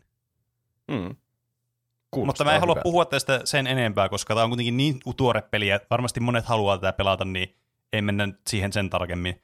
Tietenkin tuli katsottua Euroviisu, ja se oli toinen asia sitten. Öö, mä en tiedä oikeastaan mitään muuta tällä viikolla. Nämä on ne kaksi isointa asiaa. Euroviisuista me puhuttiin pre-showssa. Se herätti paljon tunteita. Monen... Vieläkin kiehut taas. Kyllä, Kyllä. mutta siis kyllä, jos jotakin voi sanoa silleen niin kuin lyhykäisyydessä, niin kyllä Kääriä niin kuin aivan, aivan niin kuin MVP kyllä. Oli että kyllä. loistava show ja kyllä niin kuin huomas, että yleisö siis rakasti Kääriä. Kääriä selvästi ansaitsi voittaa ja moraalisesti voitti. Kyllä. Mutta tästä enemmän sitten, kun maksatte meille Pat- Kuulosti, kun- Mä muotoilin tämän uudestaan. Tuosta enemmän sitten, kun käytte Patreonissa kuuntelemassa tuon meidän pre-show, niin sieltä voi kuulla sitä enemmän mietteitä. Mitä Roope on tehnyt viime viikolla? Mullakin on ollut Zelda-painotteista. Meillä oli se Breath of the Wild-jakso, ja siinä kävi ilmi, että mulla oli vielä joitakin asioita siinä pelissä, mitä mä halusin tehdä, mitä mä en sitä jaksoa varten Mm. ehtinyt tehdä, vaikka olinkin vetänyt pelin niin läpi. Niin. Niin nyt mä oon sitten niitä tehnyt ahkerasti. Mullakin on siis, mä haluaisin kovasti sitä Tears of the Kingdomia pelata, ja mä ostin sen kaupasta ja laitoin sillä lailla, että, tai tavallaan ostin sen, että mä voin sen hakea sieltä sitten, kunhan pääsen sinne. Ja Mm. mä olisin halunnut sen perjantaina käydä sieltä hakemassa, mutta kävi niin, että minä sairastuin tähän kummalliseen Aa. flunssaan jälleen kerran, niin mä en halunnut lähteä, en halunnut enkä jaksanut lähteä sinne ihmisten, ihmisten päälle yskimään, että Joo. saan Zeldani. Niin mä käytin sitten viikonlopun, että mä pelasin sitä Breath of the Wildia aika paljon. Mm. Kävin muun muassa siellä jännittävällä saarella, mistä te puhuitte, se oli kyllä kiva Mm. saari. Niin, No niin. kyllä. Hyvä. Ja, ja keräsin ne kaikki loput muistot. Löysin ilman Mm. Googlea, vaikka meinas olla työmaa se ihme viimeinen muisto puitten keskellä. Mutta löysin Nonni, lopulta ja nice. se oli palkitsevaa sitten, kun mä itse löysin sen. Kyllä. Se oli muistaakseni aika vaikea löytää kyllä itselläkin. Joo, siinä sai kyllä kiertää maailmasta jos minkä muista kolkkaa. Mm. Kyllä. Ja ostin myös se oman talon, sen mä sain myös tehtyä. No niin, siis sä oot saanut sa- kaikki sun Breath of the Wild goalsit tässä kyllä. Oli tavoittua. semmoinen bucket list vähän niin kuin muodostui siinä jakson aikana. Oli tietenkin aiemmin, ennenkin sitä jaksoa jo muodostunut. Nyt Mm. mm. mä oon saanut aika hyvin siitä asiat suoritettua. Ja sen takia mä halusin saada sen niin jonkinnäköiseen päätökseen, koska se on mulla lainassa kaverilta se peli, että mä voin Mm. sitten niin palauttaa sen pelin Kyllä. Hyvillä mielin, että mä voin siirtyä sitten tuohon Tears of the Kingdomiin. Kyllä. Mutta se on seuraavana työn alla, kunhan mä tervehdyn sen verran, että pääsen itse käymään siellä, siellä kaupassa, jonka nimi voidaan liittää tähän, kunhan he maksavat meille tarpeeksi rahaa. Minkä Niin. kaupan tahansa nimi voidaan laittaa tähän, joka haluaa maksaa meille rahaa. Kyllä. Se voi olla Ei vaikka. K-Market, jos hinnasta sopii. Niin, kyllä. Mm. Mutta se ei ole K-Market välttämättä. Tai Ei. joku, jonkun miehen nimi ja joku semmoinen sana, kolmikirjaiminen sana, joka tarkoittaa semmoista niin kuin vedonlyöntiä, niin sekin voi mahdollisesti päästä, päätyä tälle, niin jos maksetaan tarpeeksi. Se voi olla kuka tahansa, mikä tahansa, jo- jolta me saadaan jotakin rahallista korvausta. Mm. Mutta joo, sitä kovasti odotellessa. Se on hyvin innoissani, olen siitä Tears of the Kingdomista, varsinkin Peneen hypetyksien jälkeen, mitä on kuullut tässä viikonlopun aikana. Kyllä. Se on paha, kun tiedätkö, haluaisi puhua tästä, mutta ymmärtää sen, että tämä on niin uusi tämä peli. Ja sitten kun se on semmoinen peli, missä varmasti kaikki on eri vaiheessa, tekee eri asioita eri aikoihin, mm. Niin pitää antaa vähän niin kuin laskeutua tän ja antaa niinku, äh, silleen niinku rullata enemmän ja niinku alkaa puhumaan niin. Niin. niinku kavereiden kanssa siitä, jotka peliä pelaa. Niin. Että, Ja kuitenkin kaikki varmaan haluaa mennä sillä suht sokeana siihen peliin. Niin, siis kyllä. Ja tämä on tämmöinen peli, mitä mä tiedän, että mä tuun pelaamaan niin kuin siis pit, pitkää aikaa sille, että mä pelaan sitä hitaasti läpi, että mulla ei ole mitään niin kuin kiirettä tämän pelin kanssa. Niinpä. Mitä Juuso on tehnyt? Alkuviikon mä käytin siitä, että mä pelasin Breath of the Wildia, koska mäkin jotenkin innostuin siitä meidän keskustelusta Mm. niin paljon. Mm. Harvoin tapahtuu semmoista, että aihe on jo tehty ja sitten vielä jatkaa sen pelaamista sen Mm, mm, jälkeen. niin. Mutta se oli, Kertoo Potvin laadusta. Kyllä. niin. Ja sitten sain perjantaina ostettua sen Tears of the Kingdom ja siirtyy sitten siihen suoraan. Mä tykkään siitä, että se on niinku tosi samanlainen ainakin Niin, toistaiseksi, että on vähän niinku samat kontrollit ja muut, että vähän niinku tosi helppo oli vaihtaa siihen sitten. Kyllä. Ja kertoo, että ne on hyviä ajattomia asioita. Ja on Mm. siinä myös kivoja uudistuksia tietenkin. Jep. Vaikuttaa tosi hyvältä. Mä, mitä pari tuntia mä oon sitä pelannut. Ja sitten Euroviisu, ne niistä tarkemmin siellä testinautuksessa. TikTokissa Mm. uusi video, joka on tämmöinen Aa. Zelda Breath Aa. of the Wild teemainen, niin siitä meidän edellisestä mainoksesta, että siihen TikTokkiin löytyy linkki jakson kuvauksesta. Se on tyyli joku tiktok.com kautta at tuplahyppy. Mä en tiedä, mistä se Aivan. at sinne tulee, mutta Pitää olla vain Okei. somellusta semmoinen at. Mm. niin. Mutta onko sitten aika kaikkien lempisegmentille? On. Miten meni noin niinku omasta mielestä? Meillähän voi lähettää kysymyksiä, kommentteja, aiheehdotuksia, meemejä, ihan mitä haluaa meidän lukevan tässä podcastissa. Meidät tavataan Instagramista ja Twitteristä nimellä Tuplahyppy. Sekä sähköpostiosoitteesta, joka on. Podcast at tuplahyppy.fi. Ja tämän, me- meille voi lähettää tosiaan faktan korjauksia, varmaan tässäkin jaksossa tulee jotain faktoja korjattavaksi. Voi Mm. hyvin olla. niin, niin tuota, ensimmäinen on, viesti on nimimerkiltä Öö, oopperan kummitus. Operan kummitus kirjoittaa näin. Miten meni näin omasta mielestä? Botv-suhtautuva jakso on kyllä yksi parhaita, mutta on muutamia asioita, joita saitte väärin. Kuten Botvissa on level up-systeemi, joka ei vaikuta suoraan linkin voimakkuuteen, mutta hänen aseisiin ja maailman monstereihin, vo, monstereihin monstereiden voimakkuuteen. Sen takia- Aa. Alussa näet vain normaaleja ö, ja välillä sinisiä monstereita, kun taas lopussa näet niiden lisäksi mustia ja hopeisia vihollisia. Toinen Nerokasta. juttu liittyy. DLC:hen. DLC tuo uutta tekemistä ja uusia salaisuuksia, joka on ihan kivaa tekemistä, jota on ehkä pariksi tunniksi, mutta tämä on parasta tekemistä koko pelissä. Myös maastopyörän ajaminen tuntuu paremmalta kuin useissa kisapeleissä. Viimeisenä aiheehdotuksia. Mun suurin ongelma Enkkudupin kanssa löytyy YouTubesta. Ö, hmm. Mm. Äh, Varmaan tarkoittaa varmaan tarkoittaa sitä Breath of the Wildia Enkkudupia. Niin, jaa. Mm. Mm. Aiheehdotukset. Ultra Kill. Ehkä parhain Quake perustuva räiskintäpeli ja myös suomalaisen käsiala. Toisena, jos aiotte tehdä Bionicle-aiheen, suosittelen katsomaan kertauksen seteistä ja tarinasta tunnin pituisesta Lego Rewind-jaksosta, jonka voit löytää Nick on, the, Nick on Planet Ribble-kanavasta ja toisen Slow Start tekemän Bionicle-dokumentin bisneksen puolelta. Sori, kun tämä on mennyt kolmeen viestiin, mutta välillä Instagramin viestien kirjoitus on bälsää. Siinä tuli lähteetkin jo valmiiksi aiheeseen. Kyllä, jep. Niin, katsokaa nämä dokumentit ja tehkää niistä aihe. Mm. Mä vaan rakastan näitä dokumentteja. Kiitos. Bionicle olisi hauska aihe. Tuohon Ultra Niin, siis mä en ole mä, en tiennyt, mä en tiennyt, että meillä ei ole Bioniclesta aihetta. Nyt tämä tuli mulle uutena tietona. Mä oon ainakin miettinyt sitä monesti, että Siis samaa. olisi mahtavia. Jep. Tuo oli kyllä, siis joo, mä oon huomannut Potvista, että siinä tuossa ihan loppupelissä sen kyllä huomaa, että tulee erilaista kamaa palkinnoksi ja on kyllä vahvempia vihollisia niissäkin paikoissa, missä ei ole aiemmin mm-hmm. ehkä ollut. Niin, siis mä epäilin, että tässä on joku tämmöinen, mutta koska mä en voinut sitä tot, niinku varmaksi sanoa, niin se jäi sitten ehkä vähän niinku huomiotta. Mutta hyvä tietää tämmöistä niinku ulkopuoliselta. Mä nyt luotan vaan näihin kommentteihin, Niin. koska sitä me tehdään. Että siis toihan on hyvä mekaniikka just piilottaa se tavallaan tuonne, että se tekee niinku progressiivisesti vaikeammaksi sen Mm. peliin. Mutta nyt kun toi on sanottu ääneen, niin siltähän se tosiaan tuntuu siinä peliä pelaatessa. Niinpä. Sitten Jenkki laittoi korjaukseen, että Jousi, checkmark, Jousi pyssy. ja sitten tämmöinen X.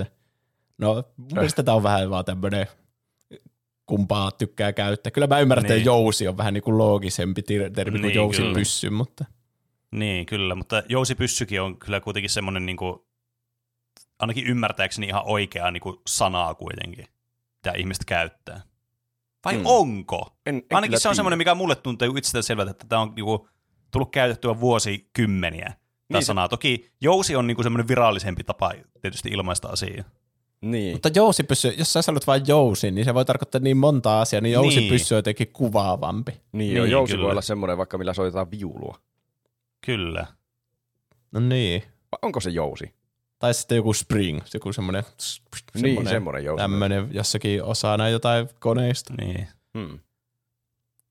Sitten Lapio laittaa uudesta Botve-jaksosta pieni korjaus laboratoriossa, josta saat kameran. Voit suorittaa sidequestin, jonka jälkeen joku professori tutkija, joka siellä kirjahyllyjen luona on, antaa sinun ostaa kaikki valokuvat. Okei, onhan noiden rahojen keruu siihen homma, mutta voit ostaa puuttuvat tai kaikki kuvat, jos haluat. Itse ostin kaikki aseet ja itemit, koska hyödyllisiä muutenkin.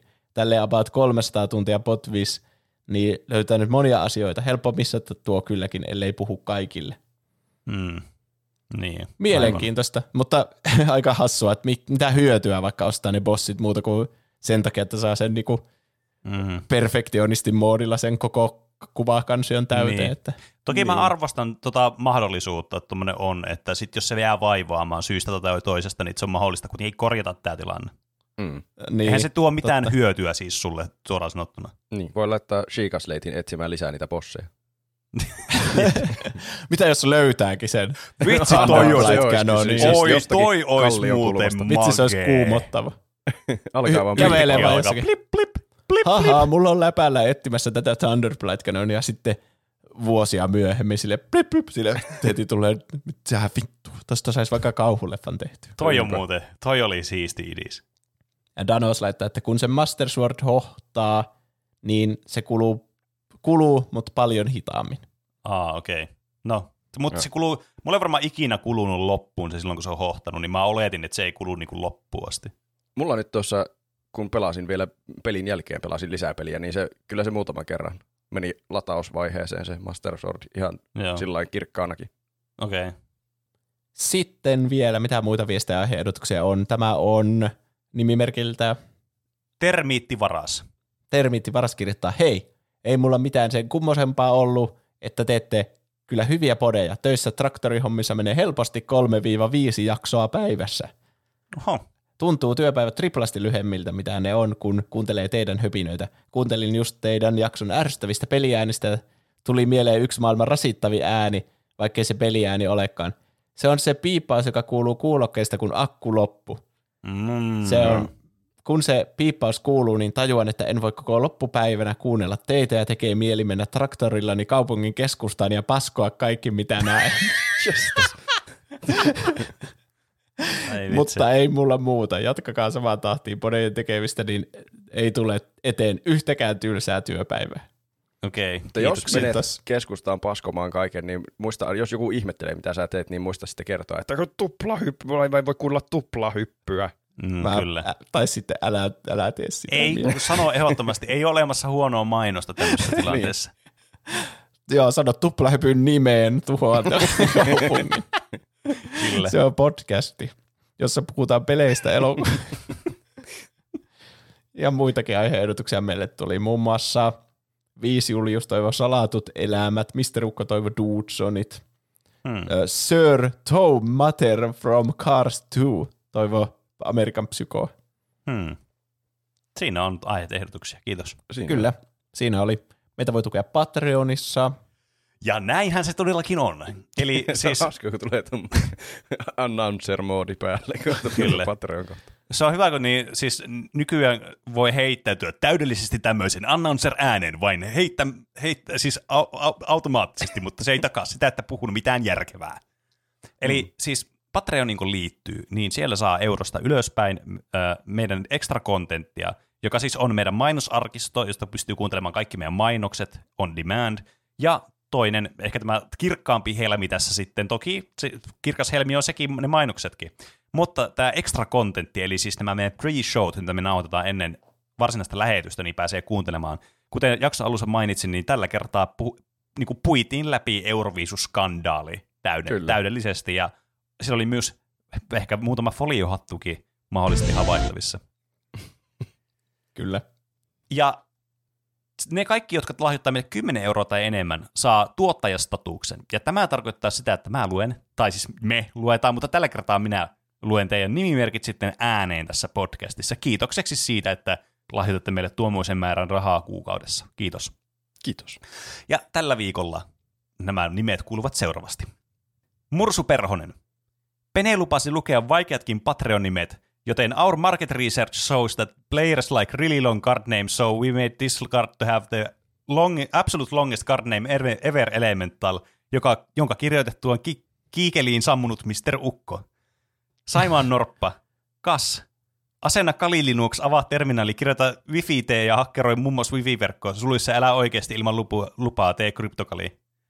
Petsku, 6V Kusimuna, Helena, Nahka Sikari, Enemi Maaria, Styrre, Moussi, Tumppitsone, Larso, Iso Paska, Keetor, mikä olisi kiva nimi Patreoniin, no en, en vittu tiedä, olisiko vaikka Kiskas, Kuskas, Klink Klonk, Dyrenair, Nude22, Tonino, Whisky sekä Piipari. Kiitoksia teille. Kiitos. Paljon kiitoksia. Paljon. Oh, ja kuole. Tuommoinen bonusetu, että ei ole pakko laittaa nimimerkkiä, vaan se, tai voi muokata sen nimimerkin joka Mm. viikko, jos haluaa. Kyllä. Siitä on selvästikin tullut tämmöinen niinku uusi viihdesegmentti kyllä niinku meidän kuuntelijoille, jotka on tuottajia. Joo, Ehkä niin. se on yksi porkkanoista sitten. minä ainakin Mm. pidän siitä. Kyllä. Vaikka mä tykkään myös noista nimimerkeistä, jotka on pysynyt samana koko ajan. Kyllä. Kyllä. Niistä on tullut semmoinen rutiini ja semmoinen, niinku, että Mm. ne on jäänyt mieleen. Niin. Semmoinen Mm. tuttu ja turvallinen olo. Niin, jep. Tuttu ja turvallinen, että ne ainakin tukee meitä rahallisesti. Kyllä, niihin, näihin henkilöihin voi luottaa Niin. rahallisesti. Vielä vuosia. Vielä. Loppuun Älkää saakka. sanoko, että viimeksi toi backfires. niin oli. Aa, mutta meitä voi tukea myös ilmaiseksi. Kyllä. Laittamalla hyviä arvosteluja podcast-alustoille ja sitten suosittelemalla ihmisille. Ja Mm, jakamalla näin vaikka meidän mitä eli kontenttia, TikTokia tai YouTubeen videoita tai Mm, jotain. Jos me tehdään kyllä. joku striimi, niin Niin, sitä totta. voi Mm. suositella kans kaverille. Kyllä. Tai sitten käyttämällä Tuplahyppy oheistuotteita, mitä löytyy osoitteesta tuplahyppy.fi kautta kauppa. Kyllä. Kyllä. Minullakin on tällä hetkellä hieno paprikamix-paita päällä. Näin On. on. Oh yes. Tosi hieno. Tuota, siinä taitaa olla kaikki asiat. Muista tämä oli Näin aika on. mielenkiintoinen jakso. Kyllä. Hyvä jakso oli. Toivottavasti päästään kerran. puhumaan Twilightista taas joskus sitten Kyllä. lisää. Mm. Mulla muistikuvat vaan hämärtyvät ja hämärtyvät aina. Niin, totta. Sieltä Pitää päästä varmaan nopeasti puhumaan. Mm. Niin. Mutta kiitos kaikille, jotka kuuntelitte ja laitoitte viestiä ja Kiitos, tuette kiitos. meitä Patreonissa ja Kiitos, muuta, kiitos. suosittelette kaverille. Ja Kiitos, kiitos. me palataan sitten aiheisiin taas ensi viikolla. Näin on. Me nähdään ensi viikolla. Näin nähdään. Normaali lopetus. Heipä hei. Normaali Näkemiin. lopetus. Heippa.